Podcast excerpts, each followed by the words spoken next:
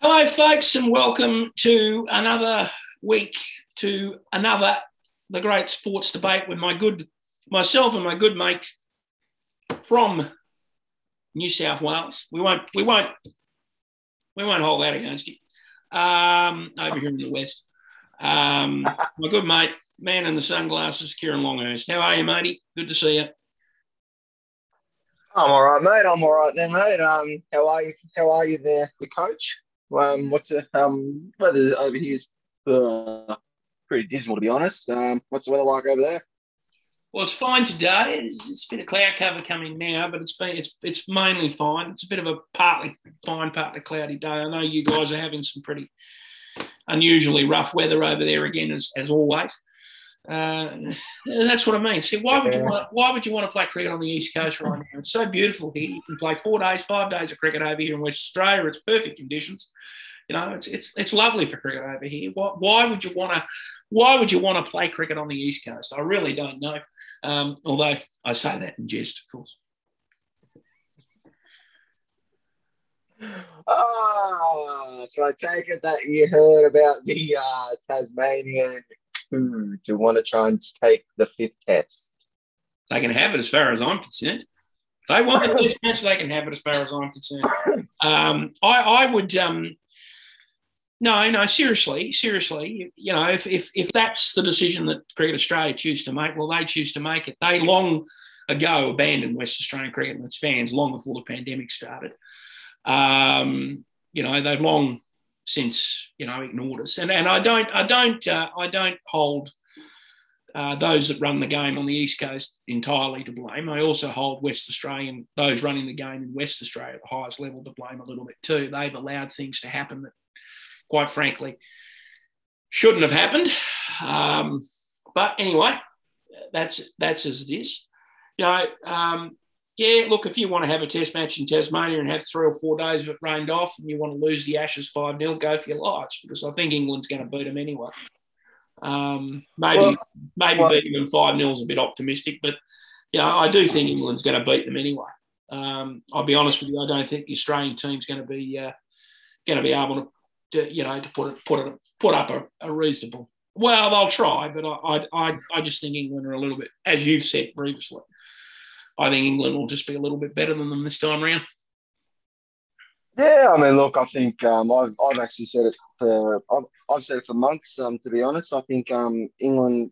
I think I wouldn't be surprised if if England was to win the Ashes. I wouldn't be surprised, but I'm not saying that England will win the Ashes. I'm just saying that don't put it past them because I've been following them since February, and yeah, I mean that's what I say. I just say I wouldn't I wouldn't put it past him. I think the game changed when Brett Ben Stokes said he was going to be available. I think the game changed. I think as soon as as soon as he became available, I think the game changed. Now the reason I say that is because this England team coming here bears a lot of resemblance to the England team that came here in 1986, 80, around 1986, 87.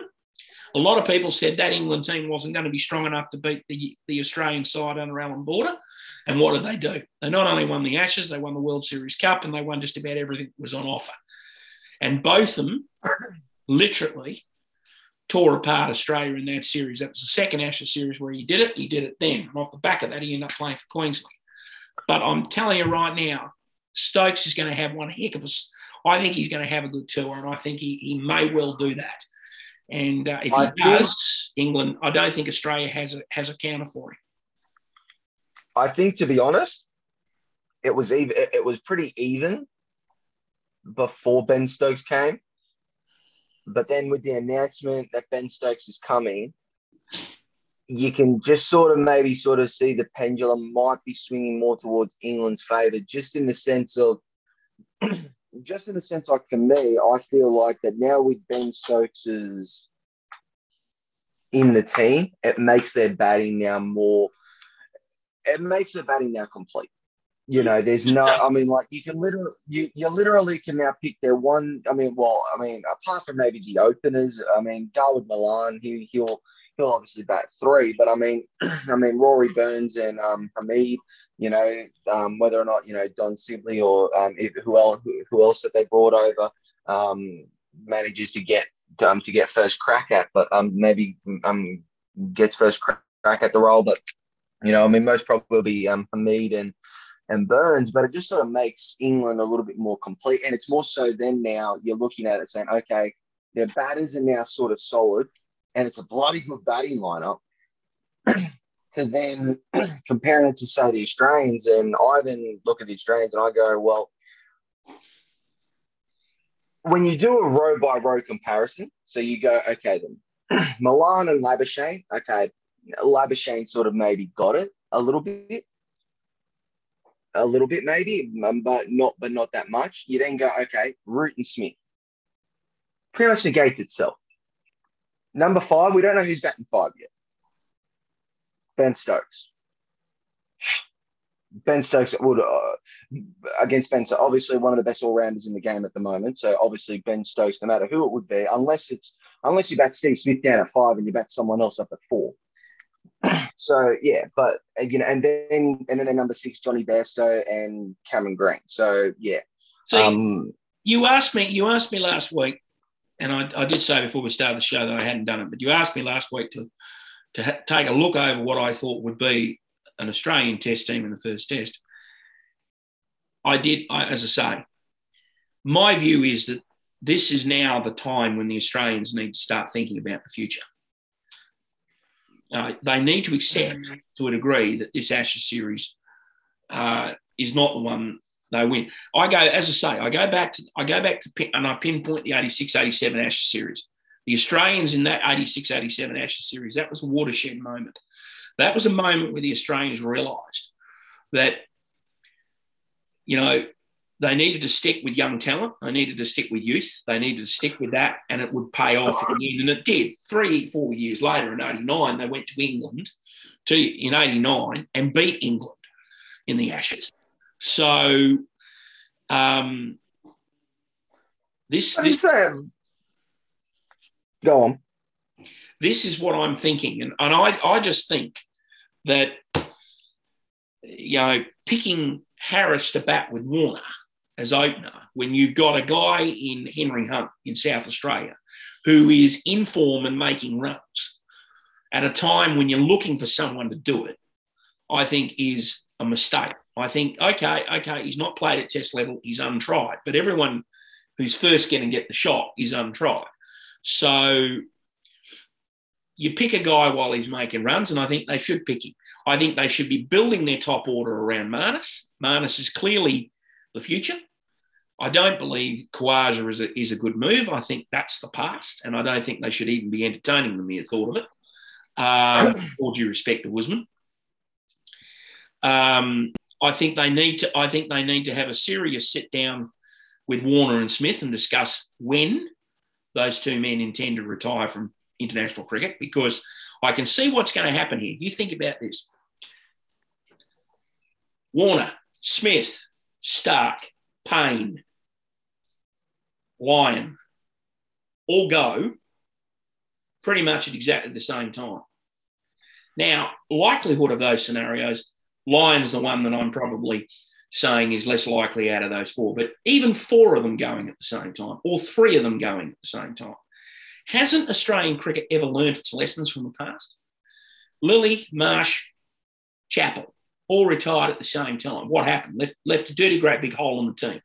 Langer, McGrath, Hayden, Langer, McGrath, Warne all retired at the same time. What, along with Martyn, and then Hayden Gilchrist not long after it.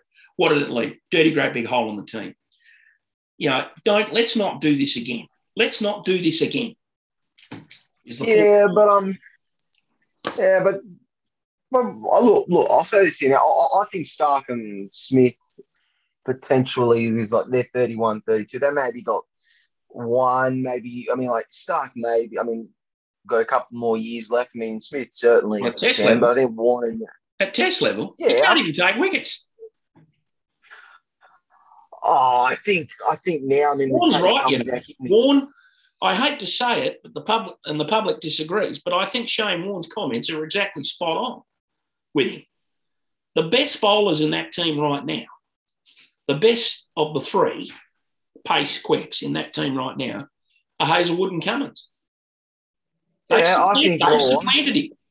They've supplanted him. Mm, I, Hazlewood, Hazlewood I think- is, is probably is probably um, he's not as good as McGrath, but he's on that on that he's of that ilk. Cummins is a pure quick. They've lost Pattinson. He's retired. He's gone. I think they have to start thinking about what's going to come next. Um, I, I well, think I think it's more now. I, I actually think now. Oh, then well then well then in that case, then what you then do is you then sort of you then give Paddy Cummins and Josh Hazlewood the new ball. I think that has to happen. I think Pat Cummins should But- be given the new ball. I think it's ridiculous to have a get a guy of that pace and you don't hand him the new ball. It's it's it's it's just crazy. Well, this is my theory. You think it's more so that they're probably thinking, thinking like this here because it's an Ashes, because it's a big series, it kind of like a finals. All right, take take the take like LeBron James with the LA Lakers, how he how he's close to the end of his career, and how that the Lakers are close. So what do you do? He managed to get some, you know, managed to get some um, other big name players to come over there and play um, for him. Kind of like what Hawthorn did after they lost 2000, um, after they lost the 2012 grand final to the Swans. We got in Brian Lake and and we just kept getting, you know, um, a couple of other players, um, um, mature senior head players like Chip Frawley and all them there to just try and fill a gap at that time. At that time, because it's because they're in that window, because they're thinking, all right, it's the Ashes home series, don't want to lose. We can't, we don't really want to lose. So let's go with someone to who we have try, who's tried and true, rather than someone that who's young and inexperienced, but then and then let the occasion get to him in the ashes. Um, yeah, I look. Well, they, always well, they probably could. Look, well, they probably would know that they, they, they, they, they probably know that they're off, that they're that close to the tip of the cliff. So they're probably thinking, okay, then let's just let's just ball it off, and then once we do, once once once everyone goes, we just bring in the new kids. yeah, all right. once. Well, yeah, Probably okay. thinking. Mission repeats itself yet again, and this is what I say. They do it all the time. They don't manage players. The only I can tell you, the only time in history that Cricket Australia has actually successfully managed the retirement of two of its most senior players in the team was when Ian Healy and Mark Taylor both retired. They made sure that those men went at separate times. They made sure that it was managed, they were managed out. They did all of the processes to make sure of that. That was the only time where they actually did it. And they did it because they knew they had to. They knew they could not afford to have the two go at the same time. And there was a chance. I do believe, and Healy has, has not said it outright, but I do believe that Taylor and Healy seriously cons- considered retiring together from the team. So they managed that. Healy stayed on. He didn't go, he stayed on. Now, you go back to when Marsh, Lillee, and Chappell retired. At the time, Australian cricket had an opportunity then to make sure that all three of them didn't go. Chappell and Lillee were going to retire because that was the point they were ready. But in cricket, Australian cricket had a chance to make sure that Rod Marsh didn't. And the way they had a chance to make sure that Rod Marsh didn't was giving Rod Marsh the Australian captaincy, which would have meant that he would have gone to the West Indies and he probably would have come, he probably would have gone through the next summer. Then he would have gone, which would have meant you at least would have had his experience for two more years, which would have helped Kim Hughes out. The point I'm making is, is that we here we are again. Now, here's, here's I, I've said it before. What an ideal opportunity. You need someone to bat at six. You need a new wicket. You need someone potentially to bat at seven. You're not sure about whether Paine's going to go beyond the end of the summer. Right, you've got some candidates to replace him, Carey or Inglis. I still think it should be Inglis, uh, although you know, and I say that even though Philippe is making runs and he is taking catches, but bear in mind that's only just begun this summer. Um, you know, I'm I'm gonna I'm you know what an ideal opportunity. You leave Paine in the team as a batter. You put a new wicket keeper in. You use you allow Paine to continue to captain the team to the end of the summer. You tell Paine he's going at the end of the summer. Um, you give him a new Oh, vice Payne, Paine, Paine deserves the right to bloody um, go out when he wants to. I think that Yeah, Paine has But deserved. at some point, you've actually got to. That's that's all right, Kieran, saying he deserves the point to go when he wants to, and I totally agree with you. But at some point, someone's going to have to walk up to the guy, these guys, and start tapping them on the shoulder. Well, well, I got a question for you then. Does that mean that when Chris Rogers came back into the team towards the back end when he was around 34, 35, you wouldn't have picked him? No, I wouldn't have. And I said it at the time. My, and I'll say this to you now: Chris Rogers was. I- still, I still believe this. Here, he was. He is. He was David Warner's best opening batsman partner. Well, he might have been, but I wouldn't And have he picked. batted. I And he batted with. And he batted with him for at least three years. I wouldn't have picked him. the reason I wouldn't have picked him is because you now have the problem. The result of picking him, you've now got the problem. You've now got the problem because there's no obvious successor. There's no obvious successor, and there's now no obvious successor to Warner. Well, you could potentially maybe even think that they were looking at maybe Matt Renshaw, but then Renshaw, you know, uh, wasn't um has maybe. It's like when they the picked, team all due respect, informed. all due respect, it's like when they picked Callum Ferguson. Finally, that was that was the wrong move at that time. Um, you know, Mhm. some, you know, what I'm saying is, is that at some point, once a lot of those players who were in that team in the in the in the era of success, um, at, at, at the point, and it's not it's not when Smith got the captaincy, it was actually when Clarke got the captaincy. At that point, that was when they should have gone through, and they should have started making some significant changes and building for the future. And they haven't, and and they aren't doing that. And my concern is that they're going to repeat. They're going to repeat it yet again. I go back. I go back. There's a reason England are now where they are. And why they're now where they are is because they actually finally, for once in their cricketing cycles and lives, made a decision. And it started mainly under Nasser Hussain and then went on into Michael Vaughan's era, where, and it's continued on under Joe Root and others, where, and Alastair Cook, where they bled, they blooded young players. They didn't allow the scenario to occur where all their stars went at exactly the same time and they were left with the great hole.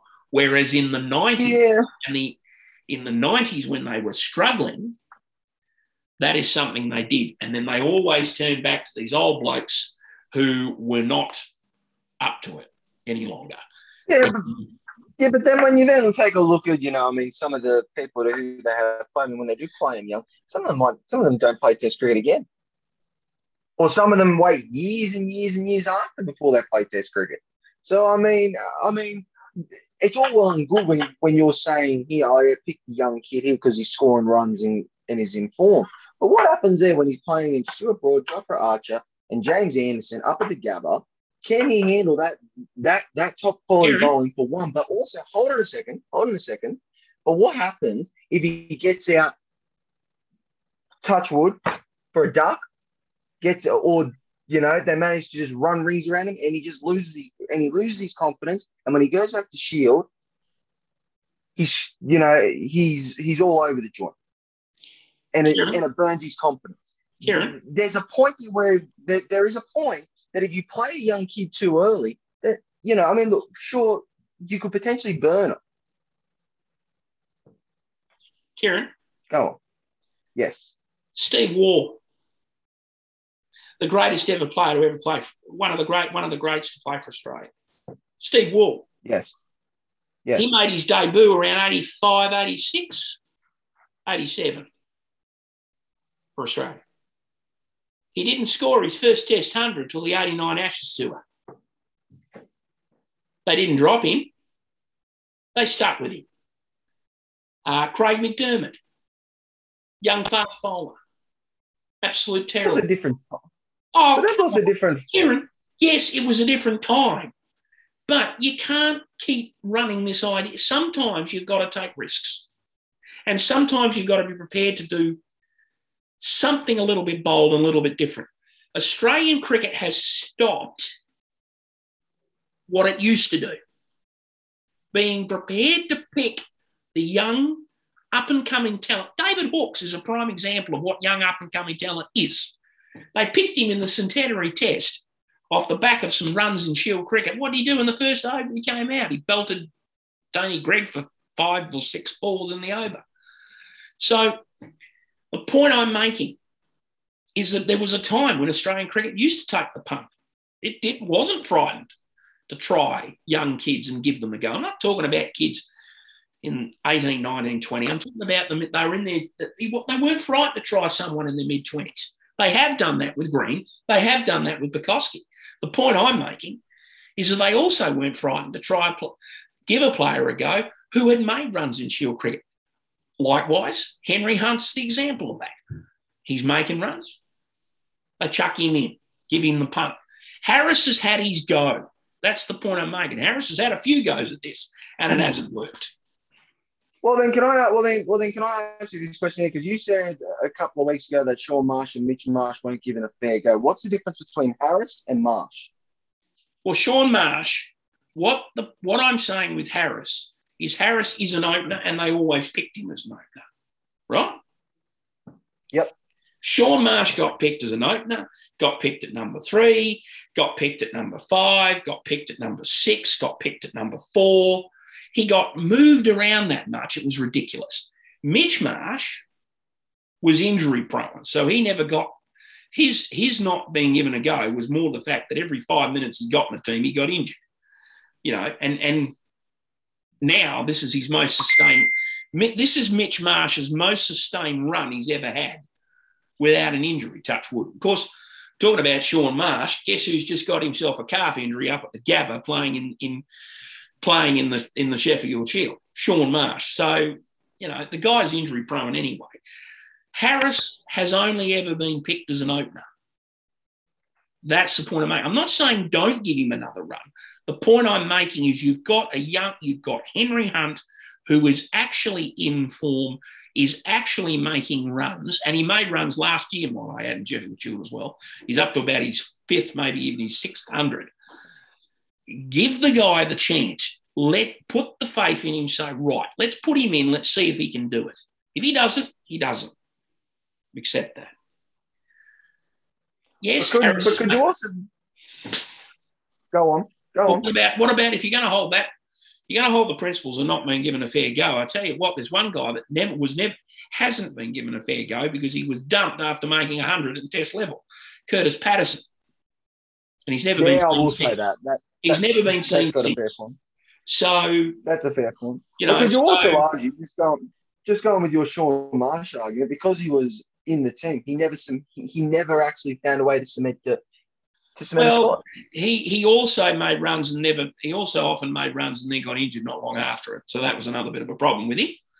Uh, but that's another issue. They're getting injury. In. I believe that's a whole different issue, and I believe that's got to do with a they're probably not warming up. You know, a they're probably not warming up properly. B they're probably spending far too much time doing gym work and not enough time actually doing what they should be doing. But that is another issue. Mm. I actually think sports scientists all due respect to our friends who are in the sports science brigade, certain sports scientists have turned the whole thing into a cottage industry for their own benefit. But in terms, of what I'm saying, I don't. I believe right now, this is an ideal opportunity for them to try and do something different. They're not going to. That's fine. They're not going to. To be brutally honest, I don't believe the first test team will have very much change at all. The only change will be that Pucovski will not be there, Harris will be there instead. Um, everyone else will be still where they were. This talk of Mitch Marsh coming in the team, yes, I think I understand their principles behind it. And I'm not saying it's not a bad idea, but I don't think it'll happen. I think Green will will stay. He's just made a he just made a 50, 60 odd in, in the first innings of the WA's first innings of the Gabba again anyway. Uh, and he does, and let's face it, he doesn't like the Gabba. He seems to like the Gabba as Greeny. Um, well, he does because the last three games at the Gabba, he's made nearly 500 odd Sheffield Shield runs and an average of just over 100. So, you know, or just below 100. So, you know, so I don't. Yeah, I don't see much change. I don't see much change coming. I think this is unfortunately. I think this was an opportunity. What I would like to see them do, they've got an Australian A team playing the England Lions. That's where I'd like to see them actually try your Henry Hunts and those guys and and find out what they're capable of. Because at some point during this summer, they're going to have to try and give. They're going to have to take a punt. At some point, they're going to have to take a punt. All I'm saying, I guess what I'm trying to say, Kieran, is at some point, Smith, Warner, Starc, those guys go. What do you do? You let them go at the same time. They all decide to retire. Say Australia win the Ashes. Say they win the Ashes. Say they win it convincingly. Now, no one at the time, at the start of the summer, when Warne, McGrath, and Langer decided to retire, no one at the beginning of that summer thought that was going to happen. It was after the Adelaide Test match. It was after the Perth Test match, after they clinched the Ashes, that those three men decided to go. What happens if we get that scenario this summer and Warner and Smith and Starc go, well, can't get much better than this, we're going? I can't see. I mean, look, in all honesty, look, part of me agrees with you. I mean, part of me agrees with you is like when they because like when they all go, I mean, but but then I then just look and I go, going off what you're saying, you know, that that means that you probably wouldn't have picked Mitchell Johnson for that summer there when when, when he did that when he did that amazing work there. And I'm just looking, I'm like, well, he oh, was you already just- at the time. No, he wasn't. He got injured, but then he but but he got injured against South Africa when they got out to 72, but he never got picked after that until until Well, sometimes, look, sometimes there's always the anom- anomaly. There's sometimes the anomaly, here. That's that's that's the reality. Sometimes you But get I an actually- anomaly. Sometimes you get something that doesn't. I think Smith has still got maybe a, another year or couple more years left in him. I think Smith has.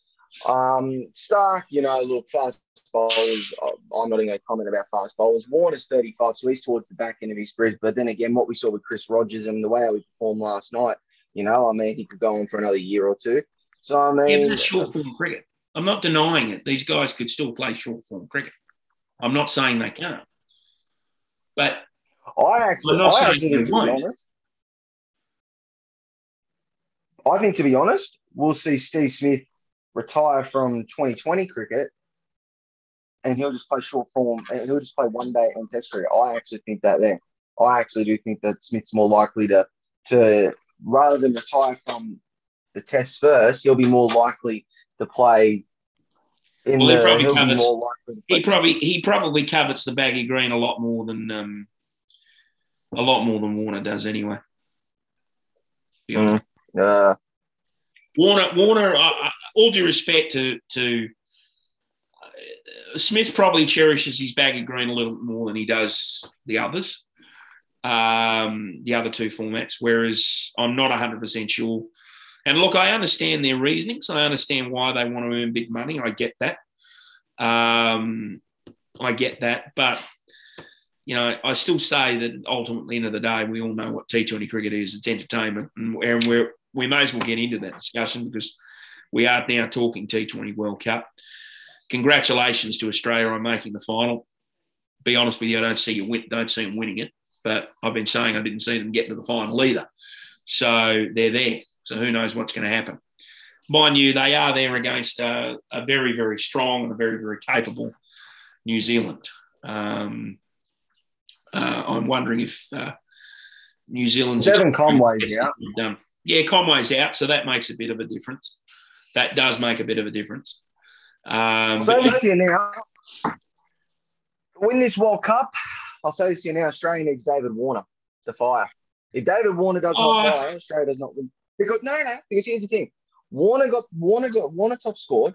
Marsh got off to a bit of a start. Here's the thing. I'll say I'll say three names. Marsh, Smith, and Maxwell. Those three wickets. Look, okay, Finch got our first ball, but that there was just an absolute peach of a ball. All right, so you can disregard that one. Marsh, Smith, and Maxwell got out playing shots that they shouldn't have played. Yeah. And that there actually put a lot, and that actually put a lot more pressure on us. In fact, David Warner, had he reviewed that, he wouldn't have been out. So to be honest, uh, so to be honest, like uh, I'm saying it to you now, Warner's been our top performer this whole series, this whole World Cup. He needs Well, I to disagree. So look, let's let's be let's be honest. They're going to need they're going to need they're going to need a lot of things to go their way. They're going to need a bowl well. I agree with that. Um, Oh, and yeah. they'll probably bowl Oh, first yeah. because that's what they've done through the entire tournament, unless they have a brain fade and change their mind. They're going to need to bowl well. No. They're going to need to bowl extraordinarily Yes. well. They're going to have to keep New Zealand to a a modest a modest total. Um, and even then, I think New Zealand. Where's it being played at? I'm assuming it's played somewhere. I don't know. I'm Because there's one because because I'm because I know there's one ground, if I'm not mistaken, that has like a boundary on one side. I think 50. That's like 50 something meters or 60 meters or something like it. It's a real short boundary, and the other end is like a like a massive boundary. But yeah. So Oh, that- that- two things, two things end. will have to will have to happen. One, um, they'll have to bowl well. They'll have to keep New Zealand to a, a modest total, uh, and even then, if New Zealand are kept to a modest total, New Zealand could probably defend it. Um, Mhm. So you know, it's game on. Whether they can do it, they're there. They have a chance. Uh, but a lot of people thought when they were last there, which the only other time they've been there, against England and the West Indies, a lot of people thought Oh yeah. they'd win that one, and they didn't. So, um, if all the pointers and all the indicators go there, I, I still think the experience that New Zealand have had of World Cup finals recently, Mhm. uh, World Test Championship final win, uh, Williamson, who is with by far one of the best captains in the world today. Yeah. Um, I'll give you that. On, on, on the basis of all that, um, New Zealand will win it. But, you know, I would have thought Pakistan would have beaten the Australians this morning and it overnight and it didn't happen. So and I would have thought England probably would have would have nudged New Zealand and that didn't happen. So you know. Honestly, honestly, I actually thought. I mean, like the way Pakistan played. I mean, someone actually said it. I mean, one of the commentators said it was very Matthew Hayden. Like you could tell Matthew Hayden's influence on the Pakistan um, team um, on on their batting. And when I was actually watching after after they said that, I actually started looking into it. Um, like like keeping it because like, I watched the whole game. I mean, like to be honest, man, I have not slept. I have not slept.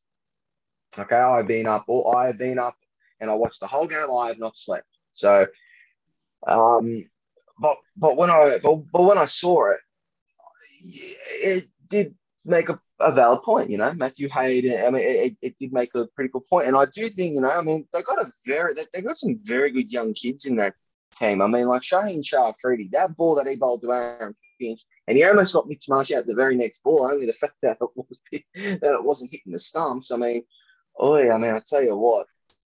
Pakistan in the next couple of years are going to be very, very tough. But uh, I'll say, but but but but I'll say now that with the Australian team, we need we need things to go right. Uh, you you were right. I mean, a lot of things have got to go our way. Can I see us winning it? Our bowlers are going to have to be bowling well. That's that. That's just like uh, with the way how we batted last night. If Warner doesn't score most of, doesn't get off to a good start, then it's really going to be very um, it's going to be a long road for us. hmm. no, we'll, we'll see what happens. So they're in. They have their shot. They have a real chance. We'll see how it goes. Um, we will. We really will see how it goes. So, you know, um, it's. I, I still, on the basis of probabilities, I still think New Zealand gets the job done. But um, um, yeah, we'll just see. We'll just see how it happens, and what transpires. Um, well, the Socceroos. Well, they didn't concede. they didn't win either. Ah. Um, but at least they got a point out of it. The problem is there was no sco- there was no goal scored. Uh, yeah, that that poses a little bit of problem. And if you look at the you look at the ladder at halfway, Japan is now right up their tailpipe. Um, in fact, there's only a point separating. separated yeah. them. So now, now that next game against China at home becomes critical. Um, they've got to make sure that they beat China, Oman, and Vietnam again. They've got to make sure they deal with those three again, like they did the first time round. Yep. Then they're going to have to make absolutely certain that they beat Japan at home when they get them at home.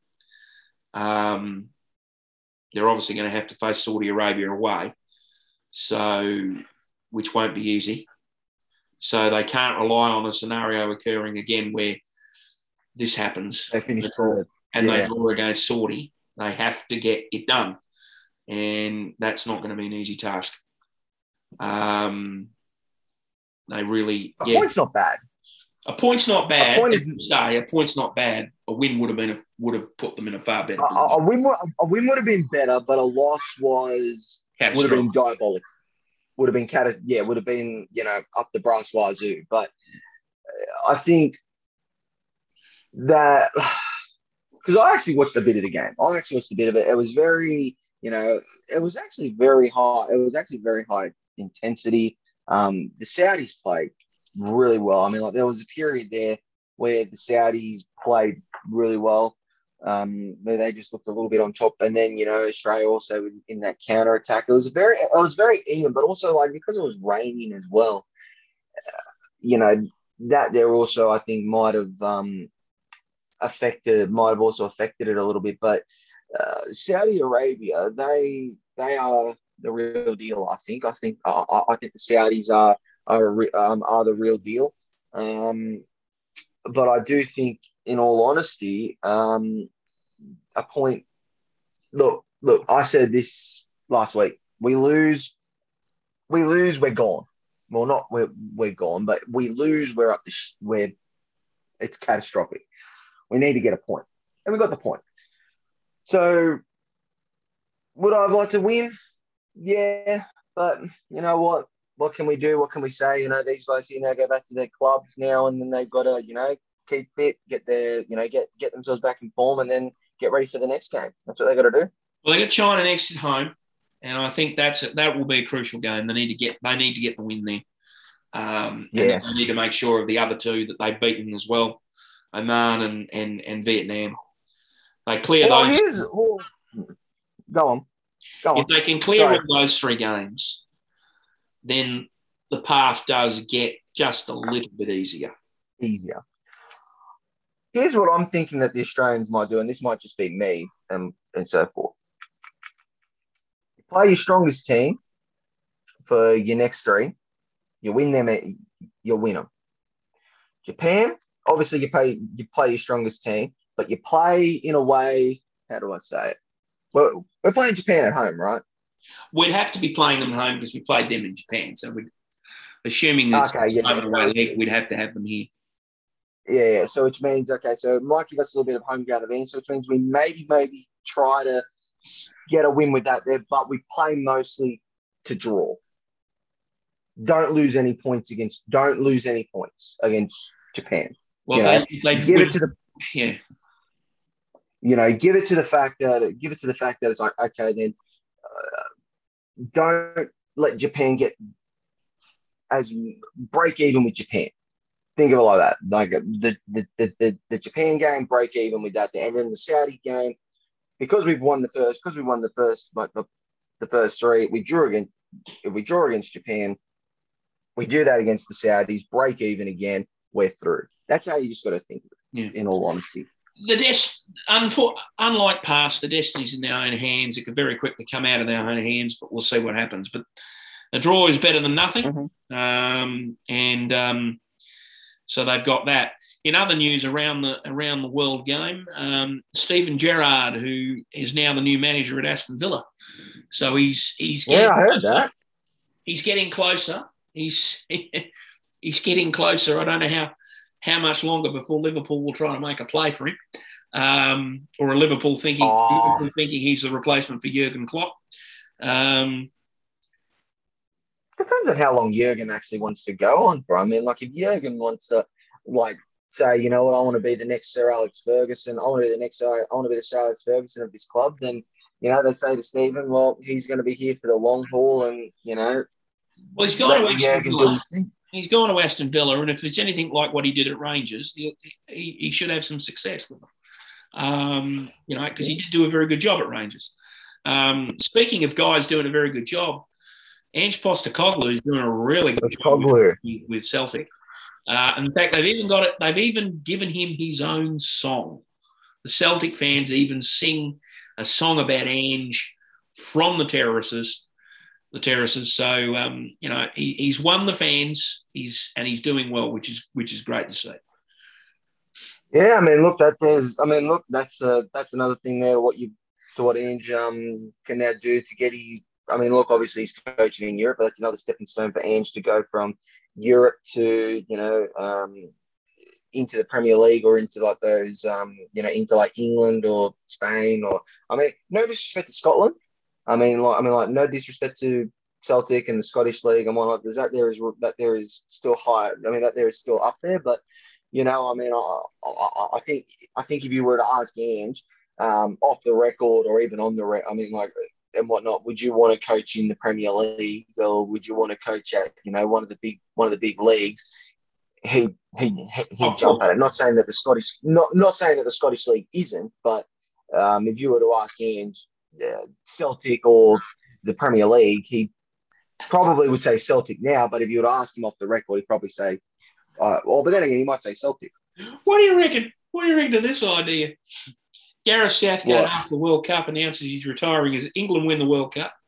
Gareth Southgate announces he's retiring as England manager, and they ring up Ange Postecoglou and offer him the job as England coach. Do you reckon the England people will go spare at the idea of an Aussie coaching their team? oh man, I can see so many football jokes in that they're saying, saying, saying this is our game, this is our game, and we have to go, to go down under. But uh, but I don't think Andrew probably would wouldn't want to take it. I mean, No, I know. I know. I'm mean- just, I'm just, I'm Mm. just having a laugh. I tell you what, um, if he was offered the Scottish job, I'd be if I if I was in Andrew's seat and I was offered the Scottish job, I might think differently because Scotland, um, genuinely love him. they love him and and he, and and who knows, but you know, but uh, you But know, say that just I think he probably would want a Premier League job if one was to become a possible. Yeah, if one was to, if one was to become available, but, but also let's not also sugarcoat this here. I mean, like if he's like he- he's only just starting now, really, um, at, at Celtic. So I mean, um, you know, I mean, um, obviously he would want to stay there. I mean, and make. He's got to win titles with Celtic first. Yeah, He's got to win a title. Yeah, he's gotta win haven't a won- and let's be br- brutally honest, they ain't actually haven't won anything yet. Um, Mm. He's just doing well with them. They haven't won anything yet. So um, we have to wait and see. If they start winning, if they win something, well, his case naturally goes up. Um, but I agree with just you. like just like we.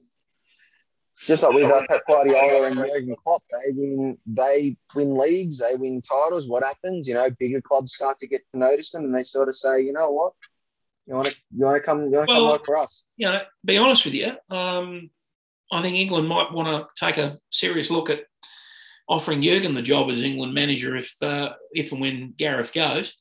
Um, whether he'd have success at international level, I don't know, but he's, he's certainly proven he can win it. He can do things at, at, club level. So, you know, whether whether that's what he would do, I don't know. Um, you know, at the end of the day, I'm not. When I say England manager, what I'm, I'm point is, is I don't think England should muck around.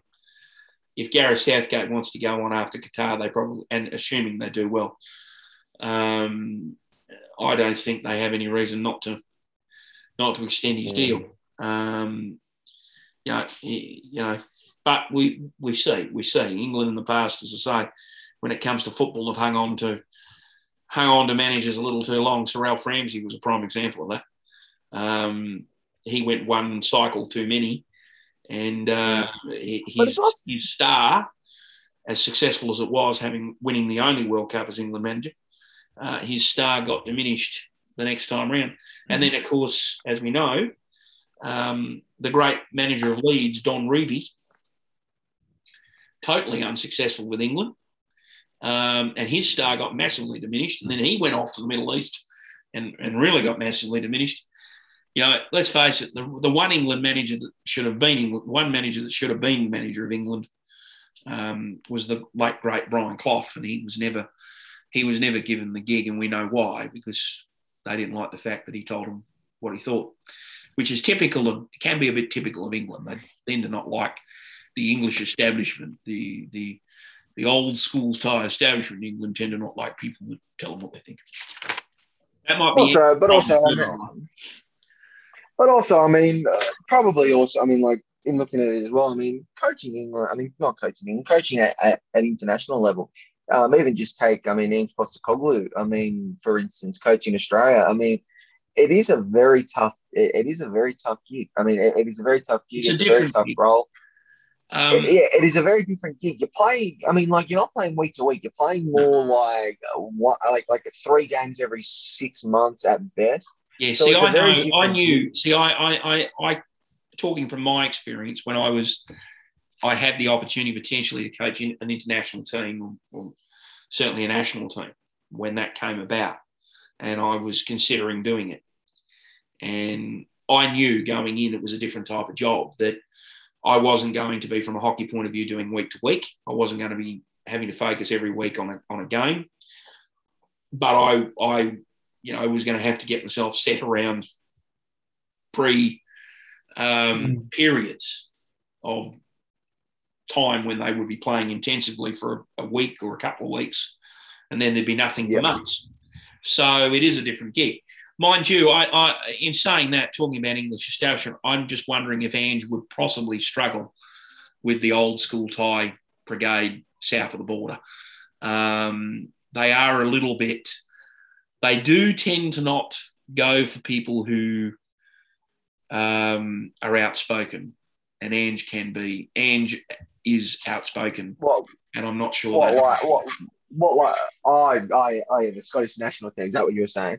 No, I'm talking about England. I'm talking about English Premier ah. League. I'm wondering if he would he would end up in in the in that league because one no, Mike and Jose Mourinho. That's all I can. I mean, like oh I mean, yeah, but mean, yeah, yeah, yeah, and it is a bit different. Of course, some of the clubs are not owned by, so it, it is a bit it is a bit different. But we, would have to see. You know, I look, I, as I say, go you go back to Brian Clough. Now, Brian Clough was one of, I believe, is was was was a man before his time. And um, there's, you know, Cloughie was outspoken, and that's why, A, he never ended up England manager. And I think had England appointed him manager, they would have won a World Cup. They would have had a World Cup on him. They would have won the He would have got it for him. Him and Peter Taylor would have got it for him. Um, there's no doubt about it. And then instead of, and then football would have gone home. Well, yeah, but let's let's remember this that you know this is a guy that took that took um, successfully took Nottingham Forest, who was a bottom of the table. Sorry, guys, I'm. I'm losing. I seem to be losing the feed all the time on, on the phone, but that's okay. This was a guy who took Nottingham Forest, who was a bottom of the table, second division in those days. Yep. Club. He took them out of second division into first division. They won first division, they won the cups, they won it all. Then he took them into Europe and they won back to back champ what is now Champions League, which was European Cup. They won back, they won them back to back. Now that's a that's a guy that did that. He did amazing. That's almost Derby. Hmm. That's almost like um, that's almost like David versus Goliath sort of shit. I mean, pardon the language, sort of stuff. I mean, um, you know, I mean, you, I think a team that you probably would say was close to that there would, would have been Leicester. And even well, then, like well, yeah, the modern day version would have been Leicester, and Leicester didn't get into Europe. Now he on the way to that first champ, that first European Cup that they won. In the first round, they knocked out the defending European Cup champions, who are the most dominant England team in in Europe, and that's that was Liverpool. So mm-hmm. you know, so this is a guy that you know, this is this is someone that was pretty good. So I guess the point I'm making, getting back to Ange, Ange is doing really well. I'd be saying to Ange that if you're probably if you're going to go anywhere, go back on the European continent and coach one of the big Spanish teams or one of those. You're probably going to. I'm, I'm just wondering oh, more successful. I'm, I, mind you, mind you, Spain's more. Huge, I'll tell you this. Liverpool I, fan. He's a huge Liverpool fan. If Liverpool ever came to him and offered him the job, I think he'd take it. Oh, I'll tell you this now. You wouldn't want him. I, you know, I'll tell you what. I mean, if you think the Premier League is um is high oh, yeah. pressure and whatnot, you try over there in Spain. I mean, that yeah. Well, it's be, different. It's I a mean, different. It's a different pressure. We know that. Anyway, we'll see what happens. But good good luck to Steven Gerrard and Aston. But, Aston hmm. but yeah, I mean, I mean, uh, good luck to Stevie Gerrard and, and um, Aston Villa as well. But here's a question to what I want to ask: Do you think who is the next coach from Australia's point of view to get into England or to get into Europe? What out of Australia? Yeah, who's not already there?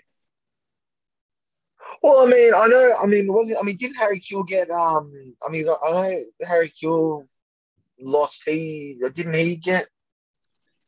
Yeah, well, it's um, interesting. See, it's it's interesting. Or, or is he still See, coaching? What I don't know what Graham Arnold will do once he's finished with the Socceroos. Um, not sure what he'll do. Uh, so that's interesting. Um, yeah, I, I, I, guess that's not something I'm I'm. Yeah, that's not a question I can answer, really. Uh, because didn't Harry Kewell? I could be wrong. I'm not 100 percent sure, but I thought I heard an article saying that Harry Kewell um, wasn't. Uh, he got um, let go from he, from his job.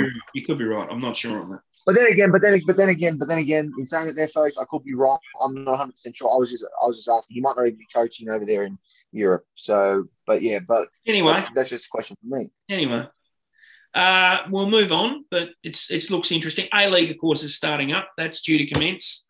Uh, we'll talk more about that in the coming weeks as it, as it starts to roll.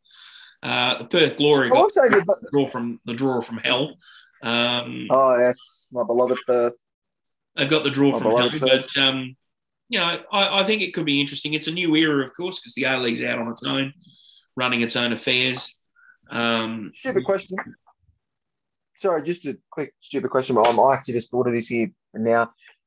Was the game on Channel Ten the um, Socceroos? Yes, I think you're right. I think it was.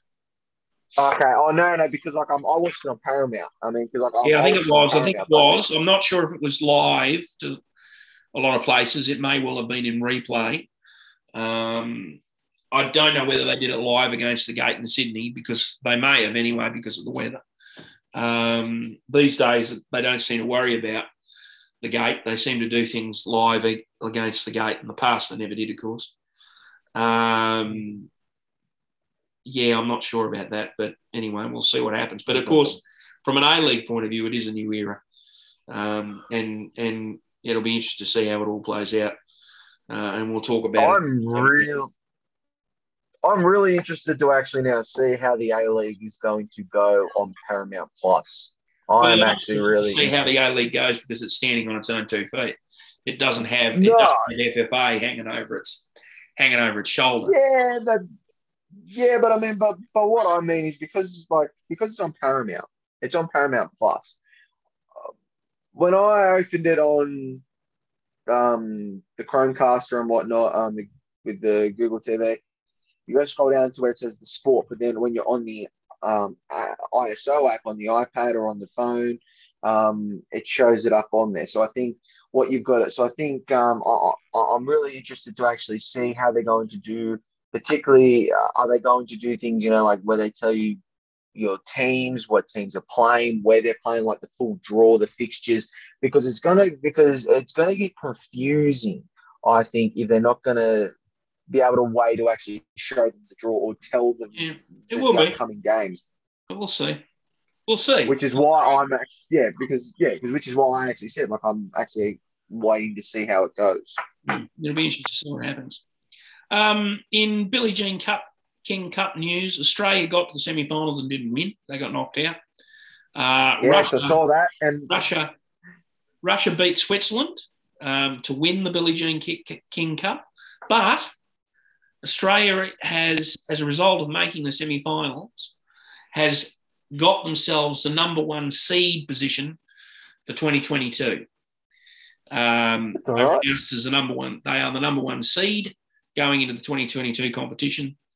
So that'll be interesting. Of course, you you think you'd think Ash Barty will be back in the team by then. Yeah.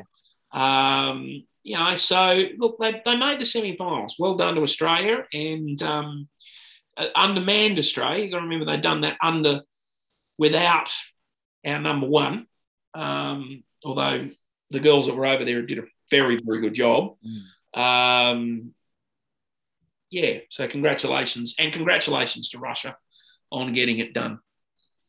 Um, Oh, I'll say this to you now, mate. As soon as I, as soon as I saw, as soon as I saw Australia got knocked out, I instantly thought of you because we spoke about it the night before about the Billie Jean Cup, and I'm just like going, oh, man. really good tennis. Oh, there's, man. been, there's been some really good tennis played at the Billie Jean King Cup. I've, I've seen some of the highlights and watched some of the some of the highlights of it. Some really really good tennis. Um, Mm. It's really invigorated that format. It's really reinvigorated it. Unlike what they did with the Davis Cup, they killed the Davis Cup doing what they did with that. But with the Billie Jean King Cup, they've really reinvigorated that Federation Cup format. And um, and uh, good on Russia for winning. Yeah, Uh, Switzerland, I think, were the ones that knocked Australia out. Um, Yep. And of course, Switzerland's a strong country. They have a strong team. Let- Let's be honest, they had a strong team. Uh, and it is a team's event. That's what it comes down to. At what point? I mean, this is a stupid question because, like you said there, that they sort of destroyed the Davis Cup. What shouldn't they do to the Billie Jean Cup to make it like, as you said there, the Well, Davis the, Cup? the, the format they've currently got for the Billie Jean King Cup goes a little bit.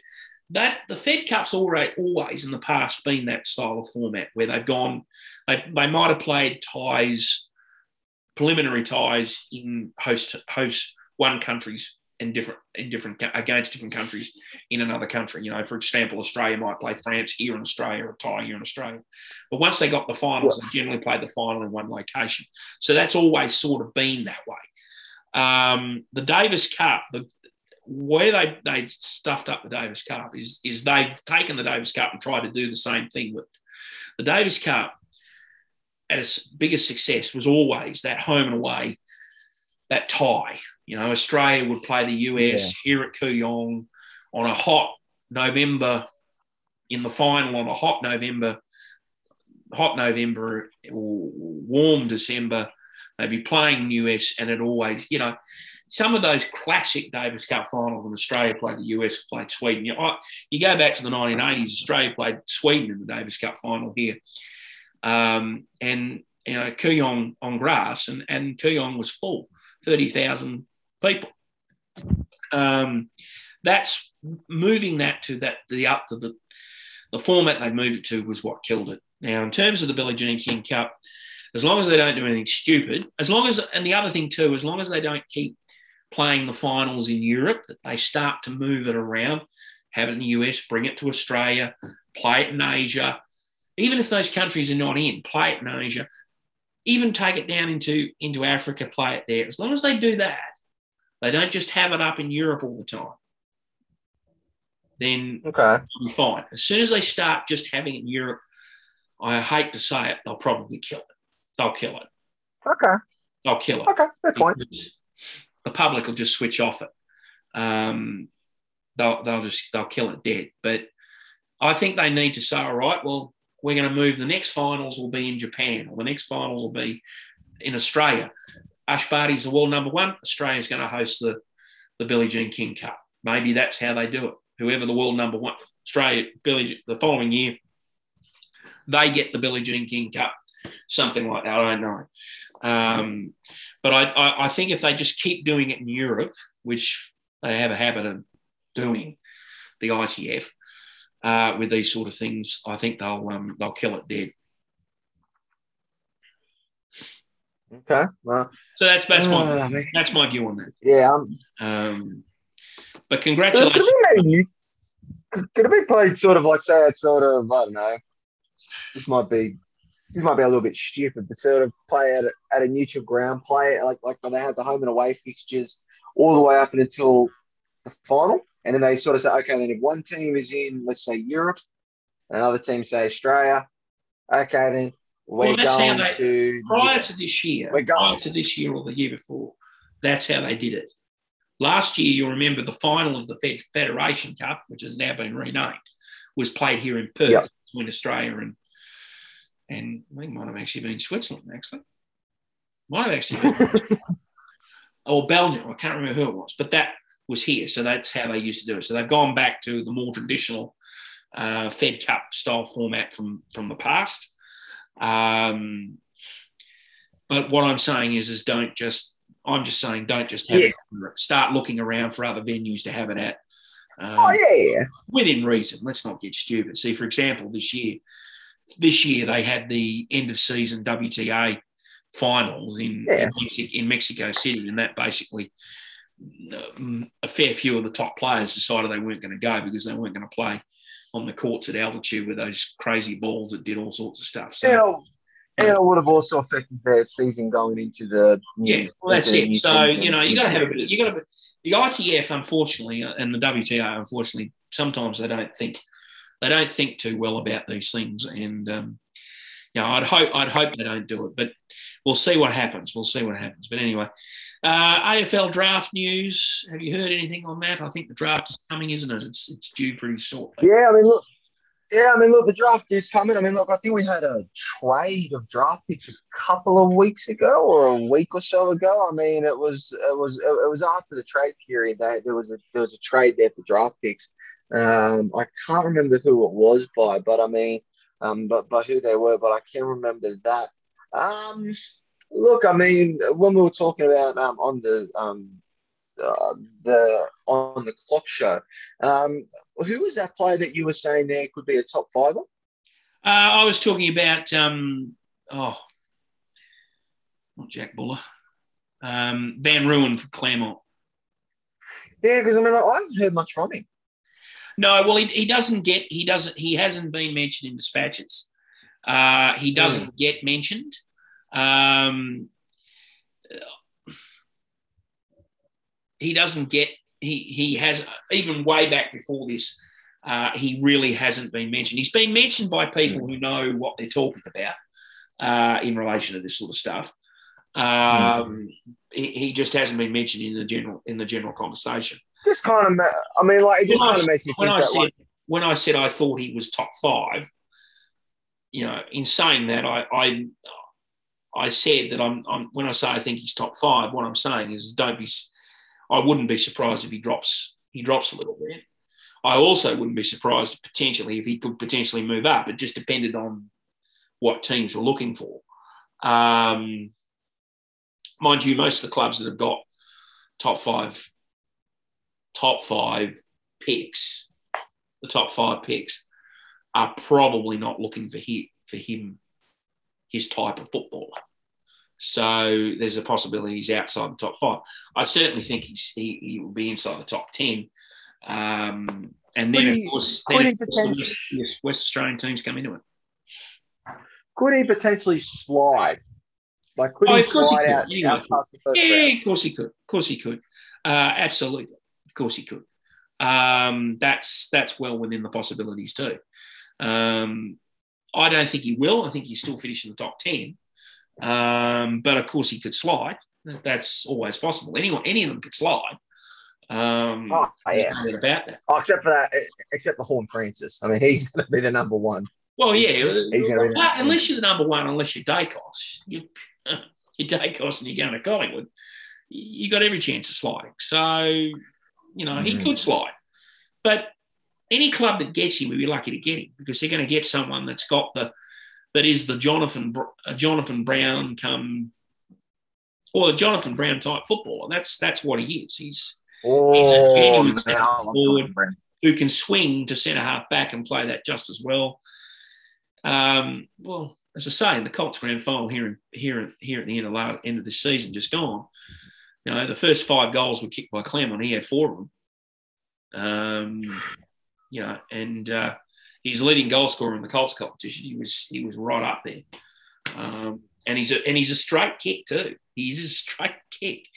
He's dead straight. He it, there's there's there's the only thing you're going to have to do with this kid is bulk him up. Not much else has to be done. And even then, you well, yeah, bulk him up a little bit, but within reason. I wouldn't be, I wouldn't be bulking him up to the point where he's he's top heavy. But Mm. um, that's probably about the only thing left um, to do. Of course, if he wasn't to be drafted, I can guarantee you this year, which could also happen, but it's highly unlikely. I can guarantee you this: he'll be playing. He'll be playing full forward or centre half forward for Claremont in the league team next year, and probably and probably kicking a ton, and probably kicking a ton of goals. Um, because And Ash, then and then Ash, and, Ash, then he'll probably Ash Prescott will have him. There's no doubt about it. If, if he, he doesn't get drafted, he'll be playing league football for Claremont. I can guarantee it. and then and then he'll then get drafted again when he and then he'll get drafted in the pre in the mid season draft.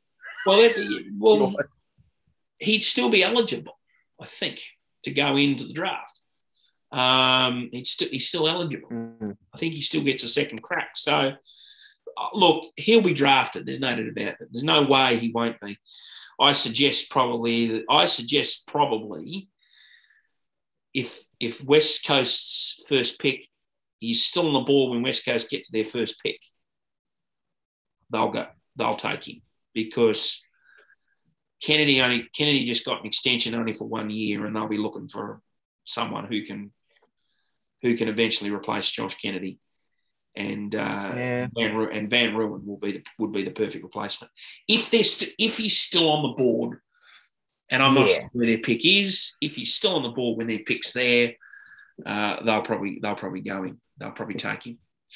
And unfortunately, then he'll, Yeah, I mean, he'll- well, no, he won't. If, if West Coast take him, and uh, he'll he'll stay at Claremont. He'll play league football for Claremont because West Coast are not uh, are not doing a host club arrangement for West Australian um, players. They'll stay at their home clubs. So from Yeah. my, from, my point of view, from Claremont's point of view, I, I would love West Coast to take him because then I know that we'd have him we'd have him most of the year. I don't know. I really don't know about like not having like a like at least like a host or a feeder club because I mean like I mean because like because like this just hear me out. Uh, you the old saying goes. I mean, in say I'll, I'll use Hawthorn for example. If you or in any club, if you're out of form, you go back say Hawthorn to Box Hill. Learn the way, um, or even at Hawthorn, if you drafted, you go in through Box Hill, you learn how our systems are played, and then you sort of work your way up from there. I really am interested as to how they how that would happen if West Coast doesn't have a feeder club. How would they, you know, get those We'll go back to the way and it was. grow their system? It'll go back to the way it was. Um, West Coast won the 92 and the 94 premierships. And I even think you'll find they won the 2006 premiership. Um, where the players are playing for their home clubs. That's the WA based players. What they'll probably do with the interstate players, the ones they draft from interstate, those guys will probably either be farmed out or they'll go to one club, which is fair enough, which will be different to what they didn't do before. Like before, under the old system, even the interstate players would be farmed out. Whereas this time, I think they'll go to one club. Not sure where that'll be, but they'll go because it's just about every, funnily enough, just about every WAFL club's rejected rejected the overtures of West Coast. By the way, they've rejected them. So yeah, um, what will probably so they'll, they'll still be playing for the, and that was how that used to happen. You know, when Gerard, look, give you an example. When Nat Fyfe first started playing for Fremantle, he was playing for Claremont, and he was playing full forward for Claremont, and he was kicking goals playing full forward for Claremont. He actually, he actually is. He actually started life Yeah. as a full forward. He didn't start life as a midfield. Um, Jeremy McGovern started at Claremont before the ho- when the host club arrangement wasn't in place, and he was playing for Claremont. So, Yeah, and, yeah, I by the way, and by the way, playing at full forward. yeah. I mean, I get that, but I mean, like, say for instance, like if you're a a guy who's, let's just say you're, I'll use the VFL example again, Hawthorn Box Hill. Um, if you because I no, You really can't use because, the VFL example because that, yeah, well, you can and you can't. Well, well, well, Well, because, like, Hawthorn's the rarity. Hawthorn's the rarity. Yeah, but um, but I mean, but I'm just saying, like for example, if you were to say, okay, then go back in the twos, and they say to him, play him in the midfield. I want to see how he goes in the midfield. and whatnot. Can they do that with West their Coast roster have done clubs? that. West Coast, yeah, West Coast have done that. Now, West Coast have done that in the past. Now, I'll tell you right now, uh, West Coast tried that a few times with Claremont uh, under Gerard Neesham, and Gerard Neesham told Mick Malthouse where he could stuff it.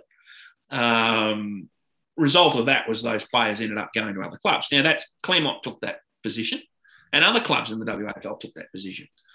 They said, "Well, you can you can go stuff it. We're playing where we see." Funnily enough, I, I, I want to make this point. Kingsley Hunter is an example of it. Kingsley Hunter played all his football under Gerard Neesham at full forward. Yep. For a brief period of time at Claremont, he was tried in the back line. When he got to the Western Bulldogs, what did Terry Wallace do with him?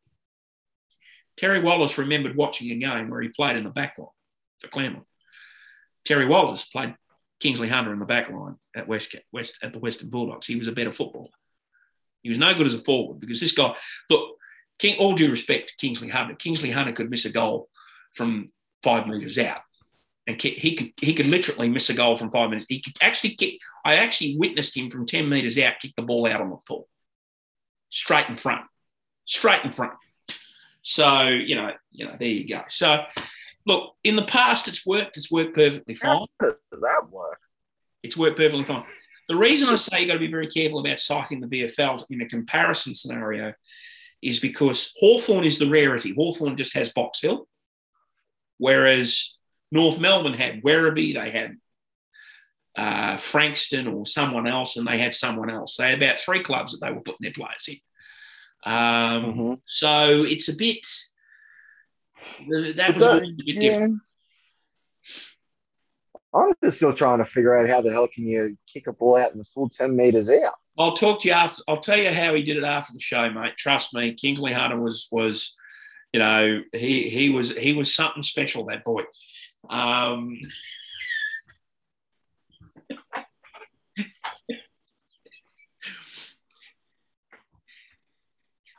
Oh, I, I, I can't even. I out in the full, you said. yes, ten meters out, straight in front, kicked it out in the full. Out in the full. Okay, so 10 minutes. So what? Uh, uh, yeah. Uh, let's just move on because I, like. I'm trying to figure. Mate, Yeah, but I mean, like, even if you, even if you shake it, I mean, like, it go. Oh, let's move on. Let's move, let's move on. I can't. I, So the draft Uh, is coming uh, up. So we will we will I can't. we will talk about the draft. In fact, we'll have a check to see when it is. We may be do we may, if we can, if I'm available, we may try and do a a, a, a draft show maybe or a post draft Uh, show. one Wednesday. Uh, the- I think it's Wednesday. I think it's November twenty fourth. Okay, so we might even try to do a bit of a Ooh, might be a bit tricky, but we'll we'll see how we go. We might do a post draft, either a post draft great sports debate or another post draft show. But we will definitely do something, Mhm. folks. So tune in, tune in for that. Uh, rugby league news. Well, the uh, the, the Dolphins are uh, uh, have released some merchandise. Have you caught you caught the, the Dolphins' new merchandise? Seen a bit of merch like the shirts and whatnot, but no. What, what other merchandise have they put out? Well, they put out their jerseys, they put out their shirts, they put out their hats. They put out some kids' ranges, I think. Um, all that they, they put out a little dolphin? Have, have they put out a Have they put out a little dolphin plushie? Uh, don't think so. Don't think so. But that may well come. That may well come. Uh, although the West, That'll sell one. I'll tell you what. I'll tell you what. Um, WA Rugby League are not very happy at them because they've pinched the WA Rugby League's colours for the West Coast Pirates. Um, so, but I actually think if when the time comes and WA does get a team in the NRL, I'd actually like to see WA do something along the lines of what they did with Fremantle. Uh, come up with something a bit different. Stop going for the traditional traditional colours and find something a bit different. You know, let's look at this. Let's face it. Dolphins have Dolphins have pretty much gone with the normal red and white and Yeah. maybe a bit of brown. Uh, we'll come up with something different. Let's do something different. You know, uh, you get sick of the same, the same old, same old. Um, there are other colours out there if you if you want to be a little bit original. Um, I got one. I got an idea. Green, pink, yellow, black. Yeah, yeah. I'll mix with orange, mixed with a bit of purple, mixed. Yeah, you got to be bit careful that it doesn't it, uh, it doesn't start to get get a little bit convoluted. But anyway, but so the Dolphins have been doing a fair bit. There's there's What about purple and blue?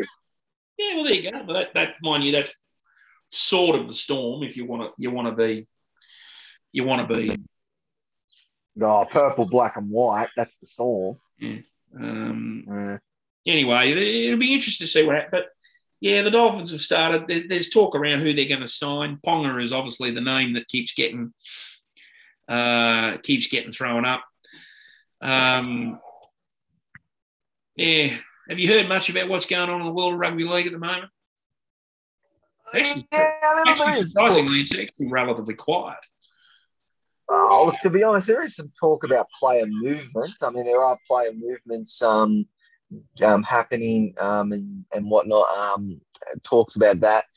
Um, you know, I mean, look, play. I mean, look, both both in sport, you know, there have been you know players that have been talked about. You know, both in AFL and rugby league. Is like Liam Jones in the AFL. I'm not going to say any of that, but I was just saying, you know, stuff like that. There's, there's what's been happening as well. But player movement. I mean, like, there are talks that you know players wanting to. Some players are going to England. Other players switching clubs.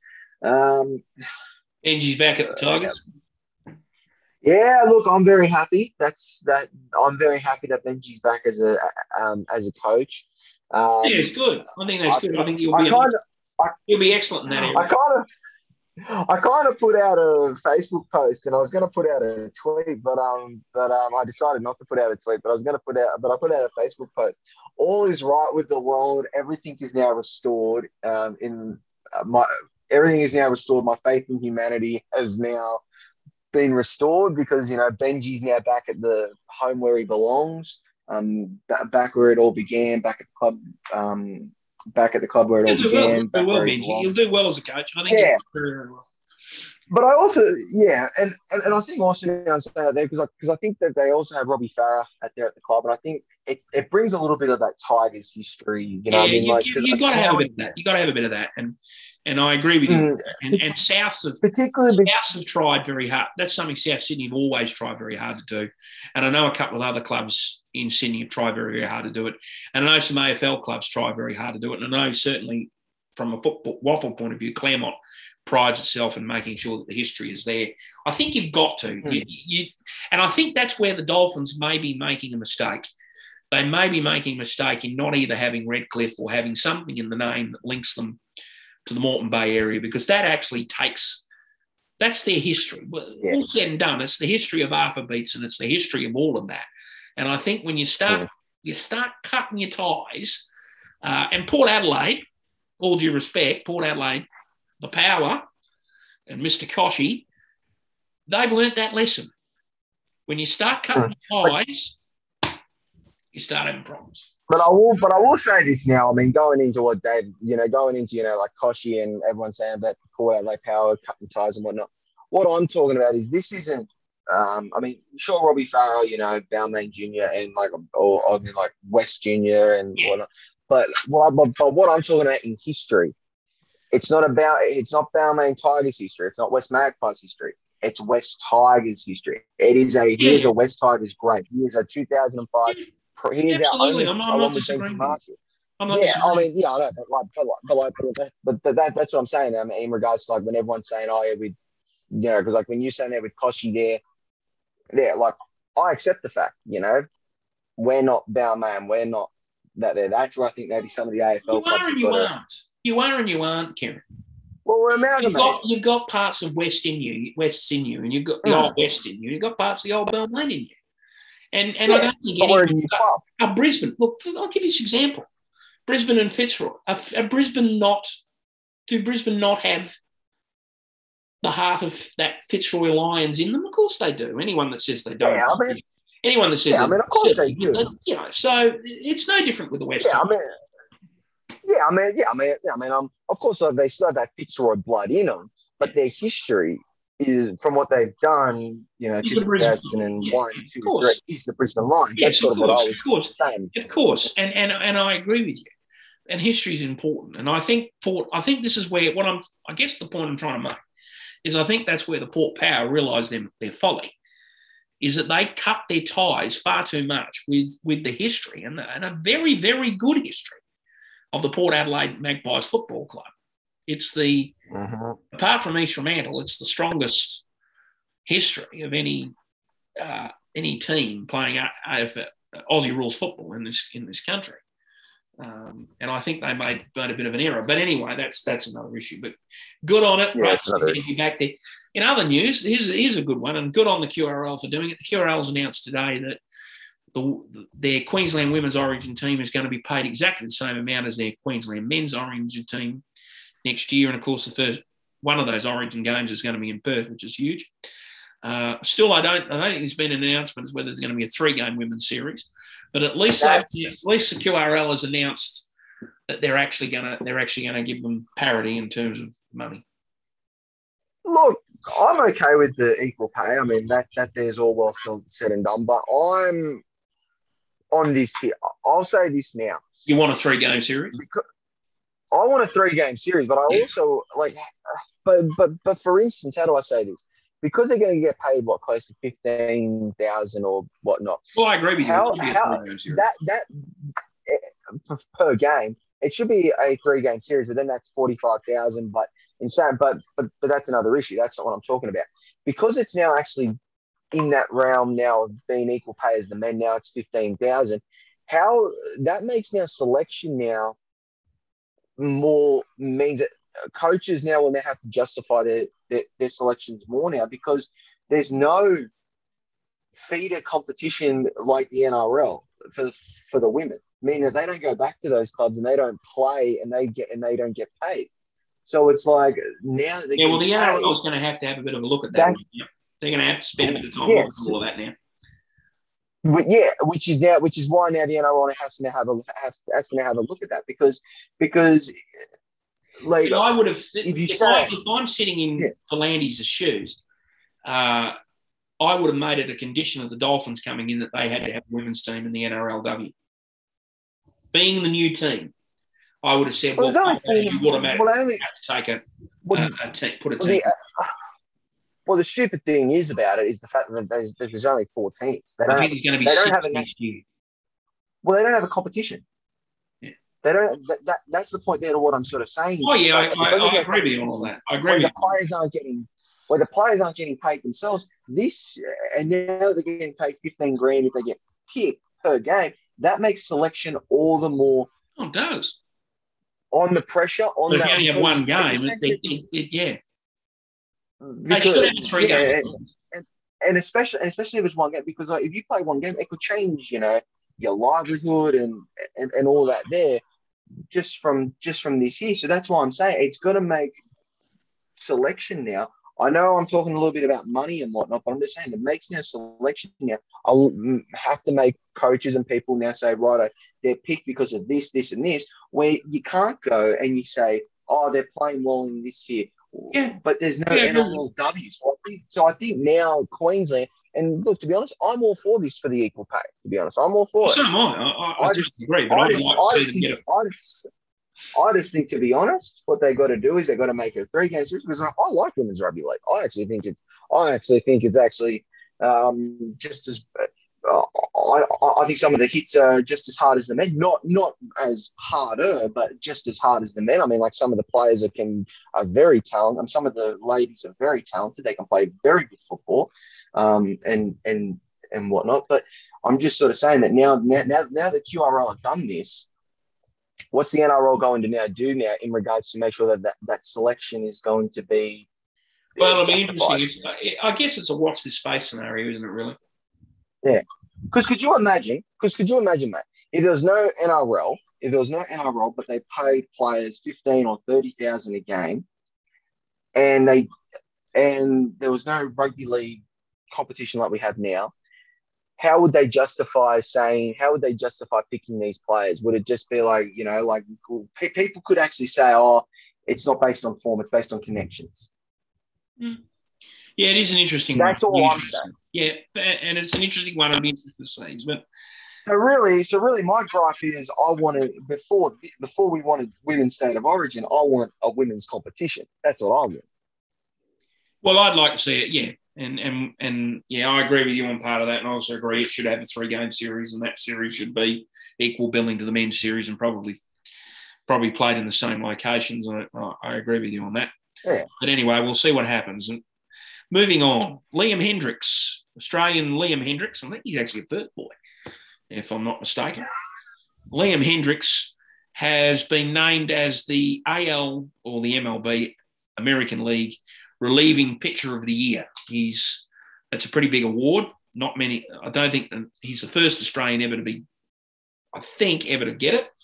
So congratulations to Liam Hendriks, the Chicago. He plays for the Chicago White Sox, and um, he's been named as You know him? reliever pitcher the pitcher of the year. No, but I've seen him play. He's a very, very he's very very good. I watched him play I in the um, in the Field of Dreams series, the Field of Dreams game, and um, he was pretty awesome that night. I thought that um I, I thought that you know I mean like I used um you always say oh you know Australia um the, the East Coast wants it to be one Australia only when it wants it but WA we know Um, everyone we're all Anyway, so congratulations to Liam. Congratulations to him on on on that achievement. Uh, well done to him, and uh, that's that's good on him for doing it. So there you go. Um, Wallaby Spring Tour. They lost to Scotland. that on Huh? Yeah, that's on. oh yeah that's oh yeah that's right oh yeah that's right I mean we I mean like we spoke about it, I think last week or a couple of weeks ago I completely forgot about the spring tour I mean like I saw it I mean I saw England's coming up. They lost to Scotland. England's England's coming up now. They've got England now. They lost to Scotland, Oh, which is how do we go not a great Scotland? result. Huh? how do we go what was the score I think it was eleven to seven or something ridiculous like that. That's Um. It's not too bad. Um, England's next. That's going to be a real test, and then I think it's Ireland, and then that's it. So, or Wa- Ireland and Wales, and I think that's it. So we'll see how it goes. Oh, oh, look, as I said there, it's all about for us. We just got to put in the effort. We've got to show, you know, as long as, as because we just got to show that we are trying. I mean, like, um, I can take a eleven to seven loss, or I can take a, you know, a, you know, a, you know, like an eight six loss, for instance. You know, because like, I mean, because I mean, like the field goals in rugby union, you know, like they're worth three. A, a, a, a- penalty goal is worth three. So it's like it just takes it just takes something like this. So I mean, as long as as long as it shows that we as long as we show that we're trying, I'm all happy. I'm all well and good for that there. But um, that that is really all all I care. But I really want to see how we go against England. Um, and yeah, I mean, just hopefully that Oh, yeah. more of an Of course, Eddie Jones. Is, Eddie Jones has been caught Pick up the in controversies. Um, so it'll be interesting to see how the England camp's going. Um, yeah, it could be it could be interesting, but they do have to do well against England. There's no doubt about that. Um, yeah, no doubt about that at all. Anyway, that brings us to the end of that part of the show. We now move to our final part of the show. So over to you, Kieran. All righty, hold on, hold on, folks. Let me just get my sunglasses for the time of the show. All right, folks, welcome to the end of the Great Sports Debate. To wrap up, this is called my segment called Sport and Non-Sports. I mean, we should really get a sport. We should really, we should really have an effect where I zoom in with the glasses and it says sport and non-sport. But anyway, all right, mate. What are you looking for? All righty, mate. What are you looking forward to this week in sport, and what are you looking forward to this week in non-sport? Well, this week in sport, I'm looking forward to. I'm back up in Perth. I leave. I head back to Perth um, next Thursday. Uh, I'm back in Perth uh, for a week, for for a while, uh, and we'll let you know when next week's Great Sports Debate's going to be on because there's a bit of it runs in. We run into some um, some timing issues next week. Um, but um, I'm um, yeah back in Perth uh, and uh, going to be going to be running some uh, uh, some taster sessions with what I'm now doing, um, the new new coaching project. So looking forward to that next Saturday, not tomorrow, but Saturday week. Uh, so that's what I'm looking forward to in sport. I'm looking forward to summer being back in Perth from a non-sport point of view. Back up in Perth, going to be catching up with some people, doing some stuff, which is which is something I'm looking forward to. Non-sport? Oh, yeah, that just. Okay, my sorry, okay, sorry. Uh, my sport is I'm looking forward to um, you know, A League as well as also the um, uh, cricket final that's that's going to be coming to Australia and New Zealand. Uh, the trans, I mean, at least we know one thing: it's coming. It, it it's got it's coming down under. Whether it's either coming um, to Australia or it's going across the ditch. It's going to be between one of the trans. So it's coming down under. Um, um, just just which side down under, Australia or New Zealand? But um, but yeah, so that's what I'm looking across the ditch. oh man, I wonder if we can get a New Zealander or someone um, on um, uh, who, who loves cricket uh, on about um, uh, and talk about this. But anyway, um, my um, non-sport, you know, I mean, I just said it. Um, I, um, I said it last week. Um, saying it again. You know, I'm looking forward to you know um, the uh, new chapter of one of the series that I've been reading. Know, Black Clover. Read read that there. Heard the spo- heard the spoilers uh, a friend of mine told me some spoilers, and I was like, going, oh no, one of my favorite characters could potentially die. So I'm like, shit. And also the twice, um, I'm looking forward to reading it, to listening to that song there. It came out, it came out 30 minutes before we went to, um, while we are on the show. So it's like, I want to listen to it. So, all right, mate, yeah, sure thing. Doomsday and your Friday love. Well, my sure thing, um, my sure thing is that um, one of my sure thing is that the World T20 Cup will be coming down under. That's my sure thing. It will be coming down under. Um, like you say, which, which side? we're just not sure which side which side of the ditch, but it will be coming down under. Across Um, the Dutch or here? yeah. My doomsday relates a little bit to uh, my doomsday is is is a little bit to do with around cricket, but well, it is to do around cricket. My doomsday is this. I think I think Australia are making a big mistake, a big, big mistake in deciding not to if they don't pick that young kid Henry Hunt, I think they're making a mistake. He is in form. I think they need to need to pick him to see what he's capable of. I think they're making a mistake if they don't. So my doomsday is I think that'll be a very big mistake if they don't go with him. Uh, my Friday love, well, my Friday love goes to um, it goes out to uh, to the Newton Bert, Bert Newton and his family. Yeah. Uh, his funeral was today. His state funeral was today, and um, and we wish them all the very best. And it was a, it was a, a, a very much a celebration today, uh, which is which is what it should be. Funerals should never be. They are somber occasions, but they should always be a celebration of someone's life. And he certainly had a colourful one. And the stories that were being told about, he was still cracking jokes right at the very end, um, which which is which is typical typical Bert. But he's now he's now with his mates Graham and Don, and you can imagine you can just imagine you can just imagine uh, the jokes flying around wherever they are right now. Uh, having A hundred percent. I mean, yeah, I mean, Bert Newton. I mean, he was just uh, once in a gener. He was a once in a generation. well, he's actually I mean. he's actually a thrice in a generation because you've got to remember that you had him, you had Graham Kennedy, and you had Don Lane, and they were all brilliant, and they were all together Yeah. at the same time. So, uh, mind you, mind you, there are others too. Let's not forget that Ernie Sigley. Mm-hmm. Uh, the only one, the only one's technically still around now is Denise Drysdale, or Ding Dong, as he's often referred to. um, so you know, he was really a thrice in a generation. But the thing you got to remember with him, Kieran, is that they were they were triple threats. They could do Yeah, stage, they could perform on TV, and they were on radio. In fact, Bert Newton, most of the early part, along with Graham Kennedy, they were they were um, they were on radio as record boys. I think. you know, Yeah, I think to be honest, this is probably we'll never see someone like Bert Newton ever again. I think um Mm, Mate. yeah.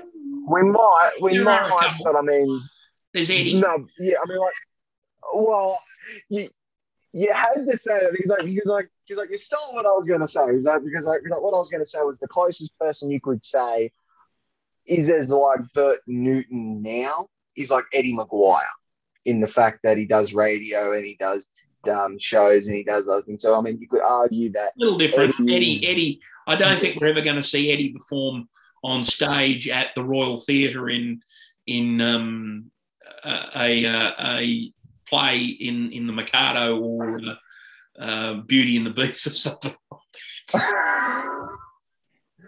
no, but I mean, no, but I mean, like, but I'm just sort of saying that. I mean, like, it's like Yeah, I get what you're end of era with with Bert with Bert Newton. I mean, it's like we're not going to see someone like Bert for um, potentially not for a while. And I mean, and if you want to go to anyone who was as close as Bert Newton in regards to stuff, uh, like multiple things, you'd potentially say it would be Eddie McGuire.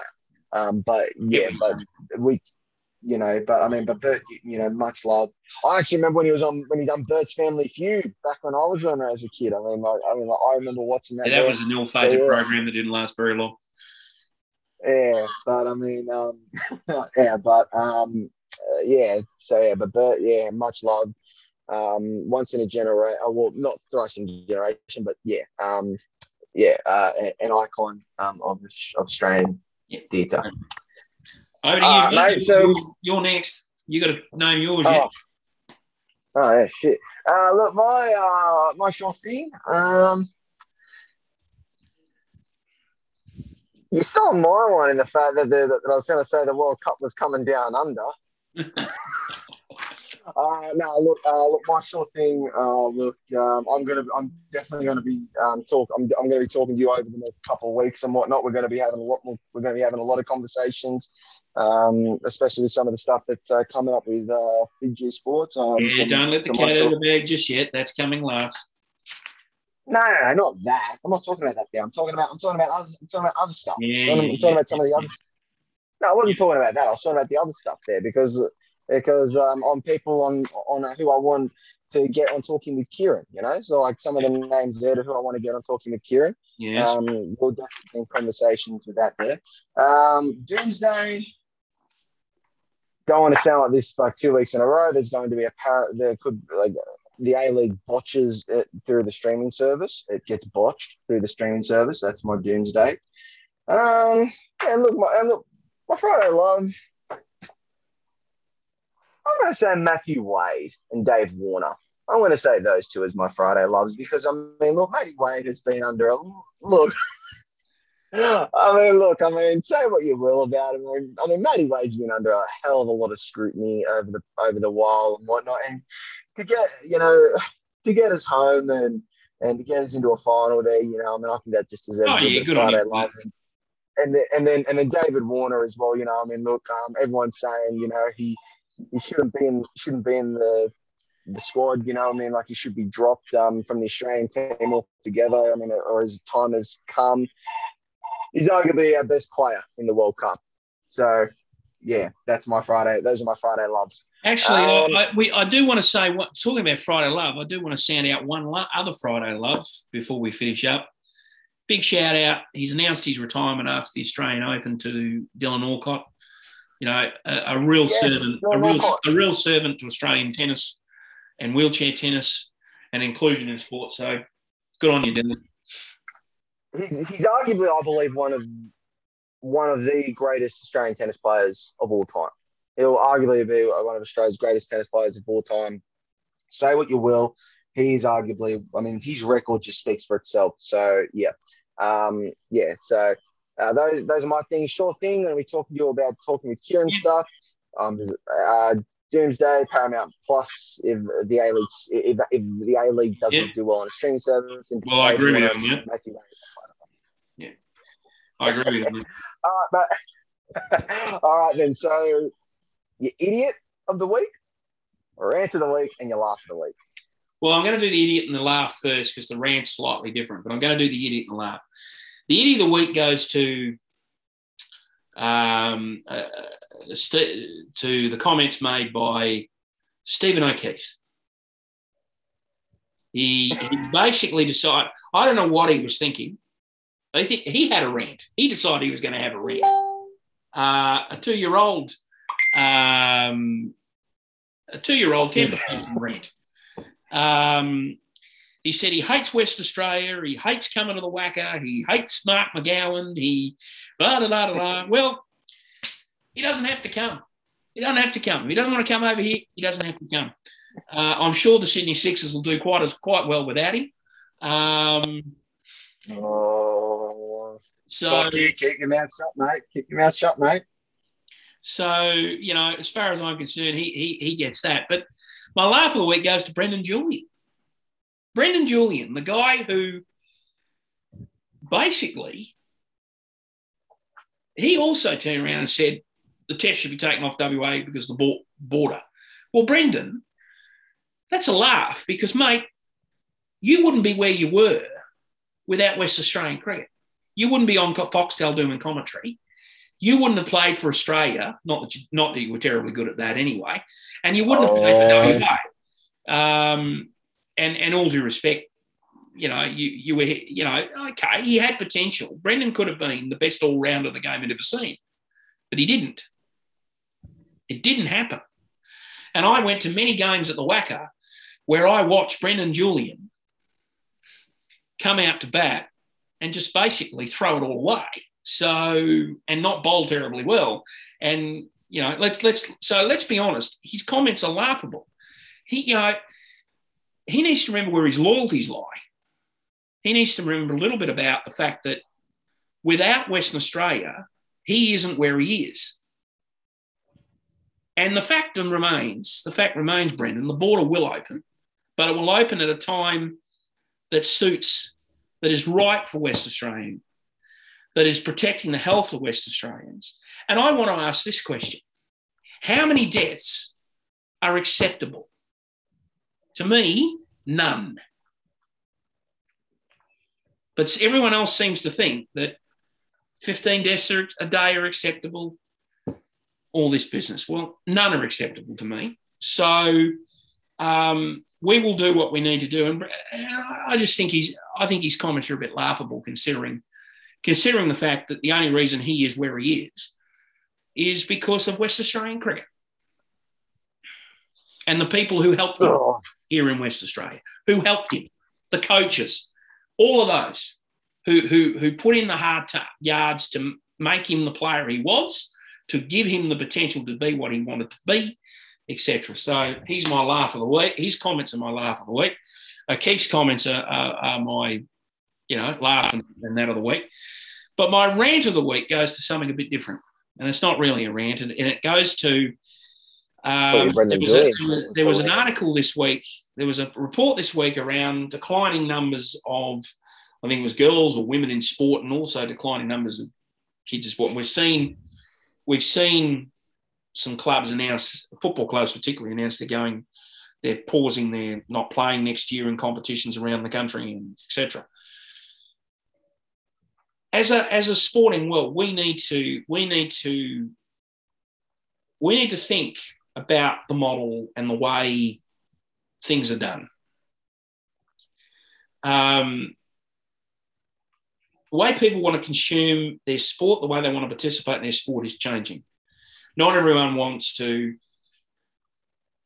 join a cricket club and spend three hours, four or five hours every Saturday out in the middle playing cricket. Not everyone wants to do that anymore. A lot more people want to consume their sport in in a um, in a different way. So my my I guess my my point is, is we need to start thinking about different. We need to start, particularly around junior sport. We need to start thinking about a different model. And this idea that, um, you know, I think we need to get, get around this idea that why can't we allow a group of kids, if they want to play, for example, say basketball or soccer or hockey or football, whatever, but they want to play together, why can't we allow them to register there as a team in a competition and play? Why do we have to say, no, you've got to go and join a club and you've got to do this and you've got to do that. That is that to me is 20th, 20th century thinking. We need to start thinking in a 21st century way. Associations and clubs and, and sport and grassroots sport in general has to start thinking differently. It has to start thinking around new ways of doing things. We've, we've talked about it on this program before. Esports have to come into the equation. Um, the way people consume their sport has to come in the equation. Uh, I think in I think clubs should be looking at and, and organisations should be looking at whether they can offer, uh, for example, parks park uh, what do I call it park sport, for want of a better term, where people just turn up, they sign up on the day, they pay a few dollars, and they play a game of soccer or a game of whatever, a pickup game. I think we're going to have. I think we have to start looking at that. Uh, I think we have to start thinking differently. Um, you know, we have to think in a 21st century manner, and that that that's where I stand on that. So that's that's sort of what I'm saying, and I'll I'll talk a little bit more about some of that in the coming weeks, and I'll start teasing out more and more around what I'm saying. Um, but this is my first, probably my first salvo in that general direction. Just quickly on the Brendan, just quickly when you said there with the Brendan Julian stuff here, do you think it's more like he's just being practical? No, I think it's more that he, it's who he works for. Okay, I mean, look, I mean, look, I'm on, I'm not siding with anyone. Look, look, I don't, I, look. At the I'm, end of the day, the reason I say it's laughable is because, you know, West Australia will get there. They can have the Test match here in WA. There's no reason why they can't. It's just up to them to want to do the work and actually make sure it happens. That's what it boils down to. We've been having sporting teams here in WA for 18 months. Last AFL season, AFL teams were coming in here playing a game, and they were doing it whilst they were in quarantine, by the way. It just meant that no one could get near them. That was the deal. It was a it was a bubble. It was an arrangement. So there's absolutely no reason why that can't go ahead. You know, I've said repeatedly, there's no reason why that test match can't go ahead here in Perth. I just think I just think there's something else at play here. And and to be honest with you, with you, you know, comments coming from former players, current players who really never really did much at all at that level. Um, let's be honest um, aren't helpful. Are not helpful. Everyone just needs to take a bit of a chill pill and just calm down about this. Just calm down. And I've repeatedly said. I say, can I just sort of say in a, in a thing in a just a quick rebuttal, just a quick rebuttal because I, I really want to say this as a rebuttal. You were saying that that um the, the Cricket Australia should have been looking at what they were going to be doing about the Sydney Test and the Melbourne Test. Yeah, and I'm saying the same thing. Months ago, things should have been planned. It doesn't look to me like there's been a terrible amount of planning put in. That's the point I'm making, Kieran. You look at you hmm. you compare the situation with cricket to the AFL. The AFL spent months have continued, and the NRL had planned, but the NRL, well, mind you, look, the end of the season for the NRL looked shambolic, but it just did. But the AFL, they planned.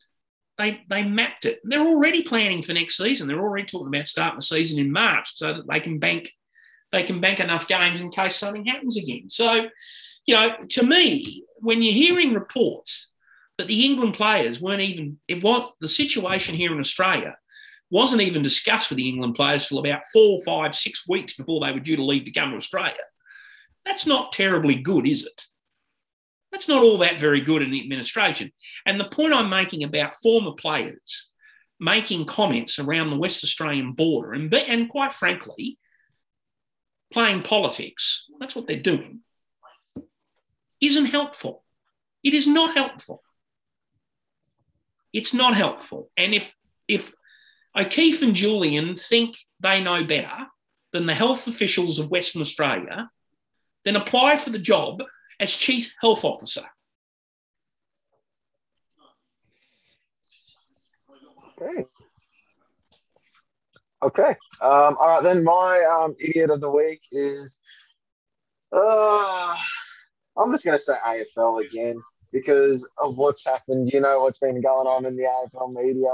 Um, yeah, um, uh, as I then said there with um, uh, with um, Liam Jones as to how with the um, you know, I mean, um, with what's going on with Liam Jones and also what's been happening, you know, with sport, um, you know, I, am I'm just I'm just reading an article here where um someone I think it was um what's it I think it was uh, Adelaide player Stephen Rowe just sort of said you know I mean um you know I mean just sort of said um, he can't believe that the journos have labelled him as an anti-vaccinator and and all that there.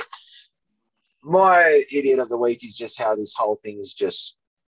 Well, there you go. There's another example, isn't it? There's another example of people who have no actual health experience making comment around things that they don't really know that much about. Well, I mean, well, I mean, um, well, I mean, the journalist. I mean, well, I mean, Sam Stephen Rose basically said to the journalist, um, "I honest, honest, I can't believe he has done that." You know, Rose said on um, five double A. I'm I, like I'm reading the article here. Um, uh, Um, uh, he then goes on. I, th- I, think he then says Liam knows we're led to believe he's he's hesitant. He's weighing up his options. He's undecided. He um, he, he needs time. Um, I look. My idiot of the week is just the fact that look, they've just got to uh, like with this whole vaccine thing and whatnot. They shouldn't be saying to the players like like they shouldn't be naming players or anything they should be that there's personal, private. That that there's private. I mean, like their personal. That's between them and the club. Mm, that's correct. between them and the club. It, it, shouldn't. It shouldn't be out in the public, and and particularly when politics, and, and, particularly when the media then sort of just sort of says um, stuff like you know anti-vaccinate, um, anti-vaccinators. You know, I mean, Stephen Rose just said, you know, he believes he's hesitant. So who started? So you know, it, it's just making this here a little bit bigger. So I think yeah. So my idiot of the week is just sport in general in this whole COVID vaccine. People are going to be hesitant. Okay, that's fine. Give them time.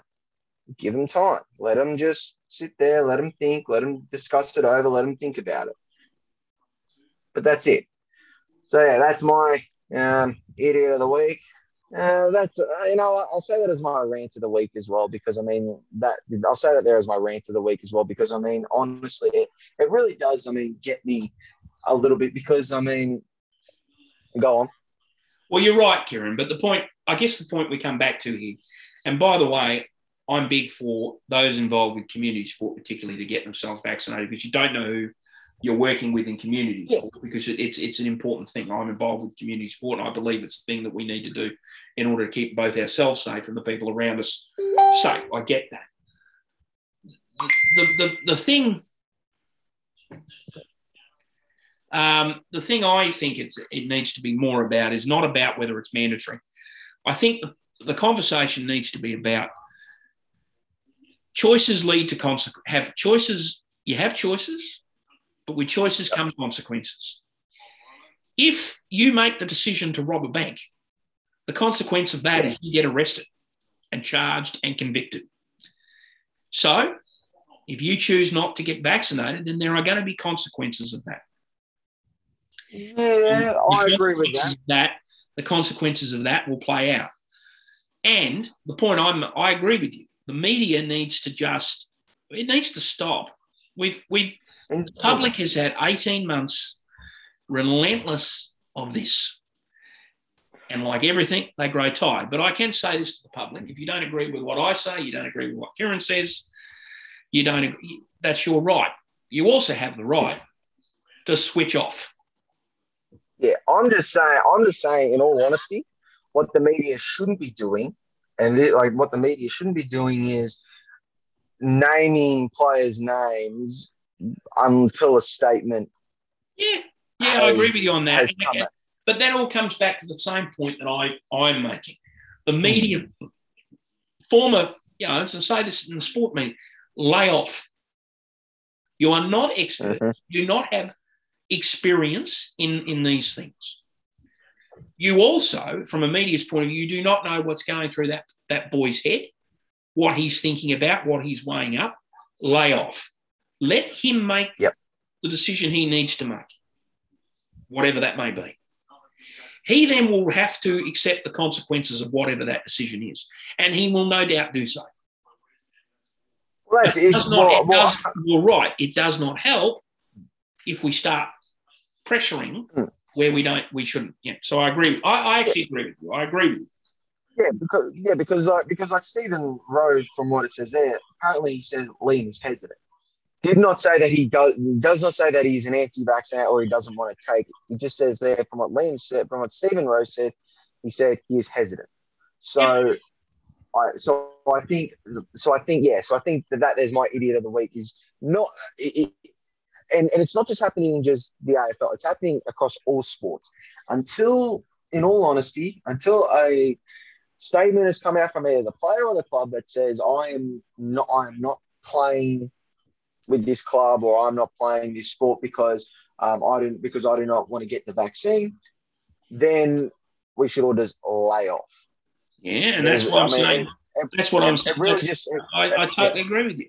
And I and that's the point I make about why I made my point about comments made by O'Keefe and Julian. You know, they're not helping. They don't help the circumstances. Officials are doing their best to try and work out what's best for A, the test match, and B, the players and everybody. If, anyone thinks that Hmm. they're not trying to, then they need to. My argument about what I'm saying is, is it should have been done much. I guess my argument, what I'm saying is, is this should have been happening months ago.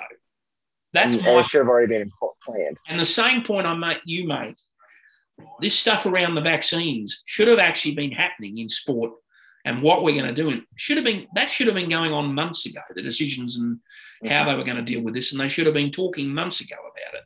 They knew a vaccine would eventually arrive. They knew that was an, inevit- uh, an inevitability in one form or another. Um, and the Yep. thing is, the thing is, is that yeah. I, so I agree with you. We just need to And la- yeah, yeah, and, and also just lastly, we've got to think about the place, health, their mental health Yeah. as well. That's just the last thing I was going to say. and, and, yeah. and I agree. So, folks, sorry There's about my- the, sorry about the slight uh, the slight uh, tangent philosophical uh, discussion we've had here towards the That- end. that there's my that there's my and rant of the week. My laugh of the week. I actually got two of them. The photo that I sent you, Jerome, Oh yeah, I've seen that a Did I thousand times. it, it, it has Donald Trump and Hillary Clinton. Um, I saw this on Facebook. Those two there with the microphones and whatnot. And it says, "What song are they singing?" The song I actually said that they were singing on Facebook is "Islands in the Stream" Well, actually, actually, it's to be to tell you, Kieran, it's actually a photo from from a debate. From the debate, you can get it on YouTube where they're singing the Mahamana song. Mahamana, mm, mm, mm, yeah, Mahamana. Oh, well, I was, mm, oh, well, oh, well, I was thinking "Islands in the Stream," which I thought would have been a little bit more funny. Or um, Well, yeah, well, you can put just about any. You can put you, you can put just about anything to it, but you got. Yeah, I suppose you got to make the they lip, sync. But some of the, but some of the comments also then say, I think Beauty and the Beast or some of the other comments as well. I mean, also don't go breaking my heart or um, others. But yeah, but also my second laugh of the week is I actually found this. I actually found this on Facebook. It's called basketball tic tic tac toe. Um, it's called Oh, basketball tic tac toe. I think I might have seen it. where they go, where they, where there are these two people where they are off, off on a cliff, where they're up on a cliff and they throw basketballs down onto the bottom, and their basketball hoops in in there, and they have to go in a line. Well, you're not talking about you're not talking about the ridiculous mob, are you? Yes. Yeah, they- ridiculous mob. Yeah, I've, I've, I, yeah, yeah, I know about that. I've, I've seen them. They do some other stuff as well. I tell you what, I want to see David Petrozello because I want to ask him what what uh, do you think he could do something like that? Well, actually, they they actually do a do a, a show. They actually they're West Australian boys, those guys, um, and they actually do a, a segment with a couple of guys from America, who who put um, who put hacksaws and stuff through cricket balls and baseballs and stuff. Ah. find out what's inside them. Uh, and the reason are why nice. the reason why they did did the segment with the guys from from them is because they did a cricket ball, and it turned out that they they bought a cricket ball off the web, which was which wasn't what was a composite one, which is just a cheap thing. The actual cricket ball has quite a different a different setup inside to what a composite one does. So that's that was what it was. So I, I do know who you're talking about. Mm. Uh, and they've done things here in WA. I think they threw a basketball off off one of the bridges or the towers or something here in Perth and got uh, a hoop and all sorts. They're hilarious. Mm-hmm. Yeah, they're hilarious. So I mean, they're my laugh of the week. So I think they actually. And also shout out to Ryan. And also shout out to Ryan Sims, who's also watching with us. Oh yeah, well our numbers have gone up, so people must be watching.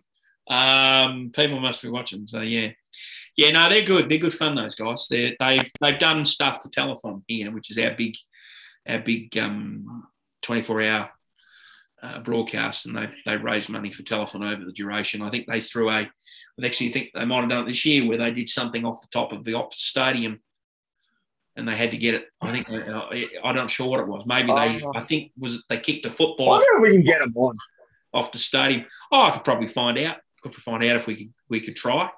Um, you know, uh, who knows? Maybe maybe we can do something in and around in and around the um, the, the you know uh, who knows? Maybe maybe we'll get them to throw a cricket ball off the, the roof of off the stadium and try and hit a set of stumps. Uh, try and hit yeah, a set of stumps yeah. in the middle of the middle of off the stadium or something crazy like that. I think you can. Yeah, well, I think you can go. By the way, I think you can go online and actually dare them to do something, and they'll actually try and set it up. So you. Uh, all right then. Well then we'll see. Well, well let's see if we can try and get in touch and see if we can get them on the great sports debate and try and see if we can get just a snippet or talk, you know, talk there like. We'll see how we go. We'll see how we go.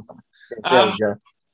Yes, look to everyone out there, and and and again, you know, our comments are made because we, you know, we we feel passionate about what we we say and we do, and we make those comments because we we, you know, it is our ultimately at the end of the day, it's our opinions, and again, you know, you have as viewers, you have every right to disagree with our opinions, and you have every right to switch off if you're not happy, you don't like it.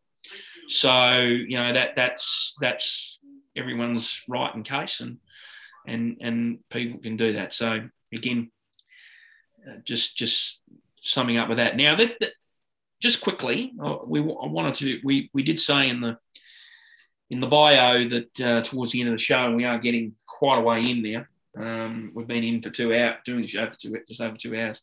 It's a long one tonight, today. Mm-hmm. Uh, I have an announcement to make. Um, uh, obviously, I'm now going to be doing some a very important project that I'm involved with, um, and I've been involved with. And that's why I'm spending backwards and forwards and spending time in Perth, and have been recently, uh, as you'll know from if you've been watching any of our recent shows, you've you've seen me up there a couple of times. I've been from there a couple of times. Um, we have reached a point. I have I I am going to be leaving the Great Sports Debate as Kieran's co-host uh, from January next year because I, I need to put time and energy into what we'll be doing with this, and there's going to be a lot of other stuff around it as well. Uh, you'll still see me. I'll still do shows. I'll still, from time to time, be a guest presenter with Kieran. I, I'm not going anywhere just yet. I'm still going to be here till the end of December, and and that. So I'm not leaving just yet. Um, but Kieran will be taking over the show as the main as the the main host next year and uh, I think he's going to do an excellent job. But to all our viewers out there and to everybody out there, we are now looking for someone to host the show permanently or from time to time. It doesn't have to be permanent. We can have a rolling number of people, group of people to host the great sports, co-host the great sports debate with Kieran starting from January next year. So if anyone out there is interested, let us know on Facebook contact Kieran directly on through Facebook. Um, we've already got right. Simsy's already said Jay Ellis. Well, I'm sure Kieran's already thinking about asking Jay to be a guest host. Uh, I actually think, yeah. I actually think Kieran should ask Simsy to be a guest host Um, yes, I was. I was, I was actually going to ask. during the period. Now, if someone would like to do it, if someone would like to do it permanently, then we will we will do the right thing. If someone would like to do it permanently, we will actually audition you. You will do a, a short uh, segment with Kieran, um, not live. We'll just do it on Zoom to see how you go, see how it all works. Uh, but if anyone out there wants to, um, let us know. Uh, Kieran, I've thoroughly enjoyed. I've thoroughly enjoyed being with working with you for the last year.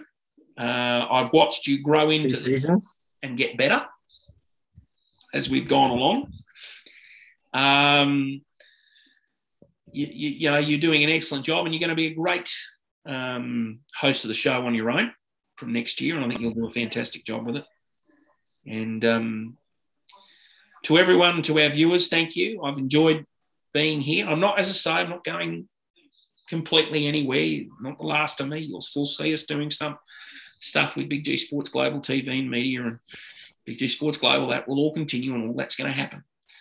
Um, but it's a new part of the journey that I'm moving into, and I have to I have to put my energies in there, and I have to put focus in there.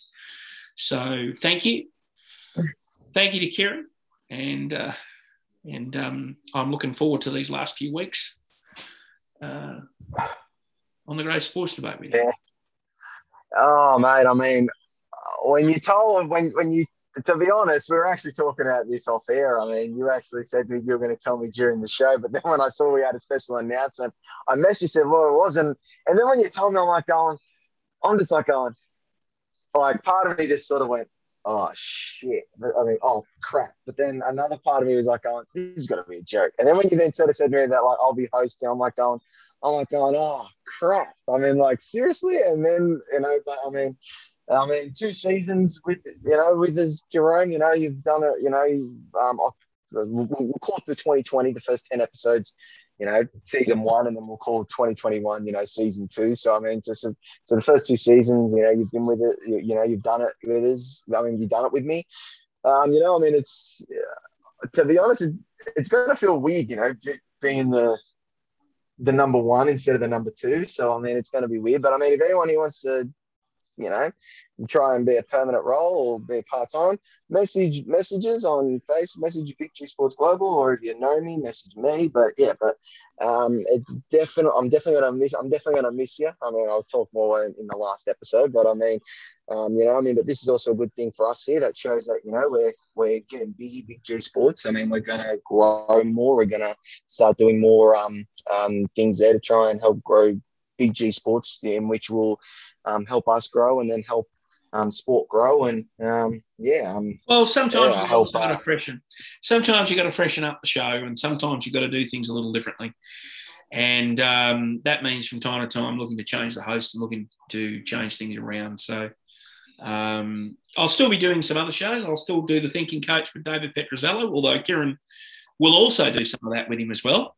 Uh, he'll jump on as a guest host from time to time and take take take David through. Uh, and and we're going to see some other shows. I can I can reliably inform you that um, there's some other shows coming in the pipeline. I'm not going to say what, but on here because I don't want to give anything away. But there are some other things coming here. Even though we're no longer on Sport Rex, we're certainly going to make sure that we start getting a library of shows happening on YouTube. And you can go to YouTube, by the way, and catch talking with Kieran when he sat and had a chat to his good his mentor and lecturer Peter Farmer. Uh, that is there on YouTube now. You can see it there. Uh, I did manage and to. Peter Farmer, and Peter Farmer was also an Olympian, a hammer an Olympian, Olympian and, Commonwealth, and, and Commonwealth Games. So go and check that out. But Kieran, it's been a pleasure, mate, and we'll talk more over the next few weeks, and I'll certainly say that. But uh, come uh, the thirty first of the first of January, that'll be it for me um, apart from time to time coming back. Um, but um, looking forward to seeing where the show goes under your yeah. stewardship. Kieran Longhurst, yeah. new, Kieran Longhurst about to become the new Karl Stefanovic of the Great Sport.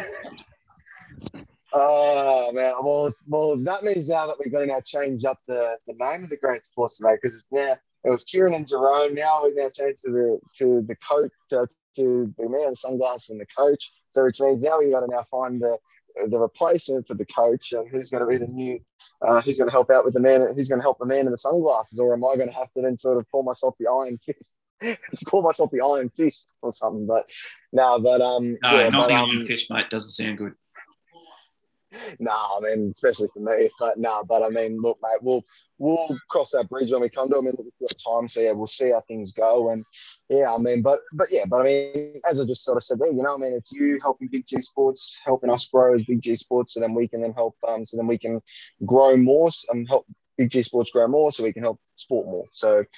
Um, don't think of this as goodbye. Think of it as more as a promotion, and I'm getting a promotion. Think of it like that.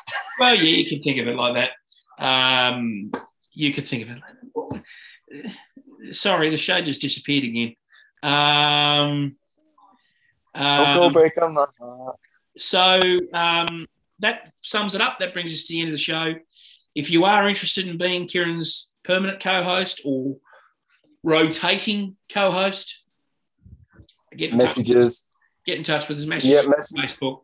Uh, even talk to Kieran directly. If you know Kieran, you want to be involved with it, talk to Kieran directly. Uh, if you've got his details. Um, but anyway, thank you to everyone. We'll catch you again next week for a, another great sports debate. See you then. Peace out, folks.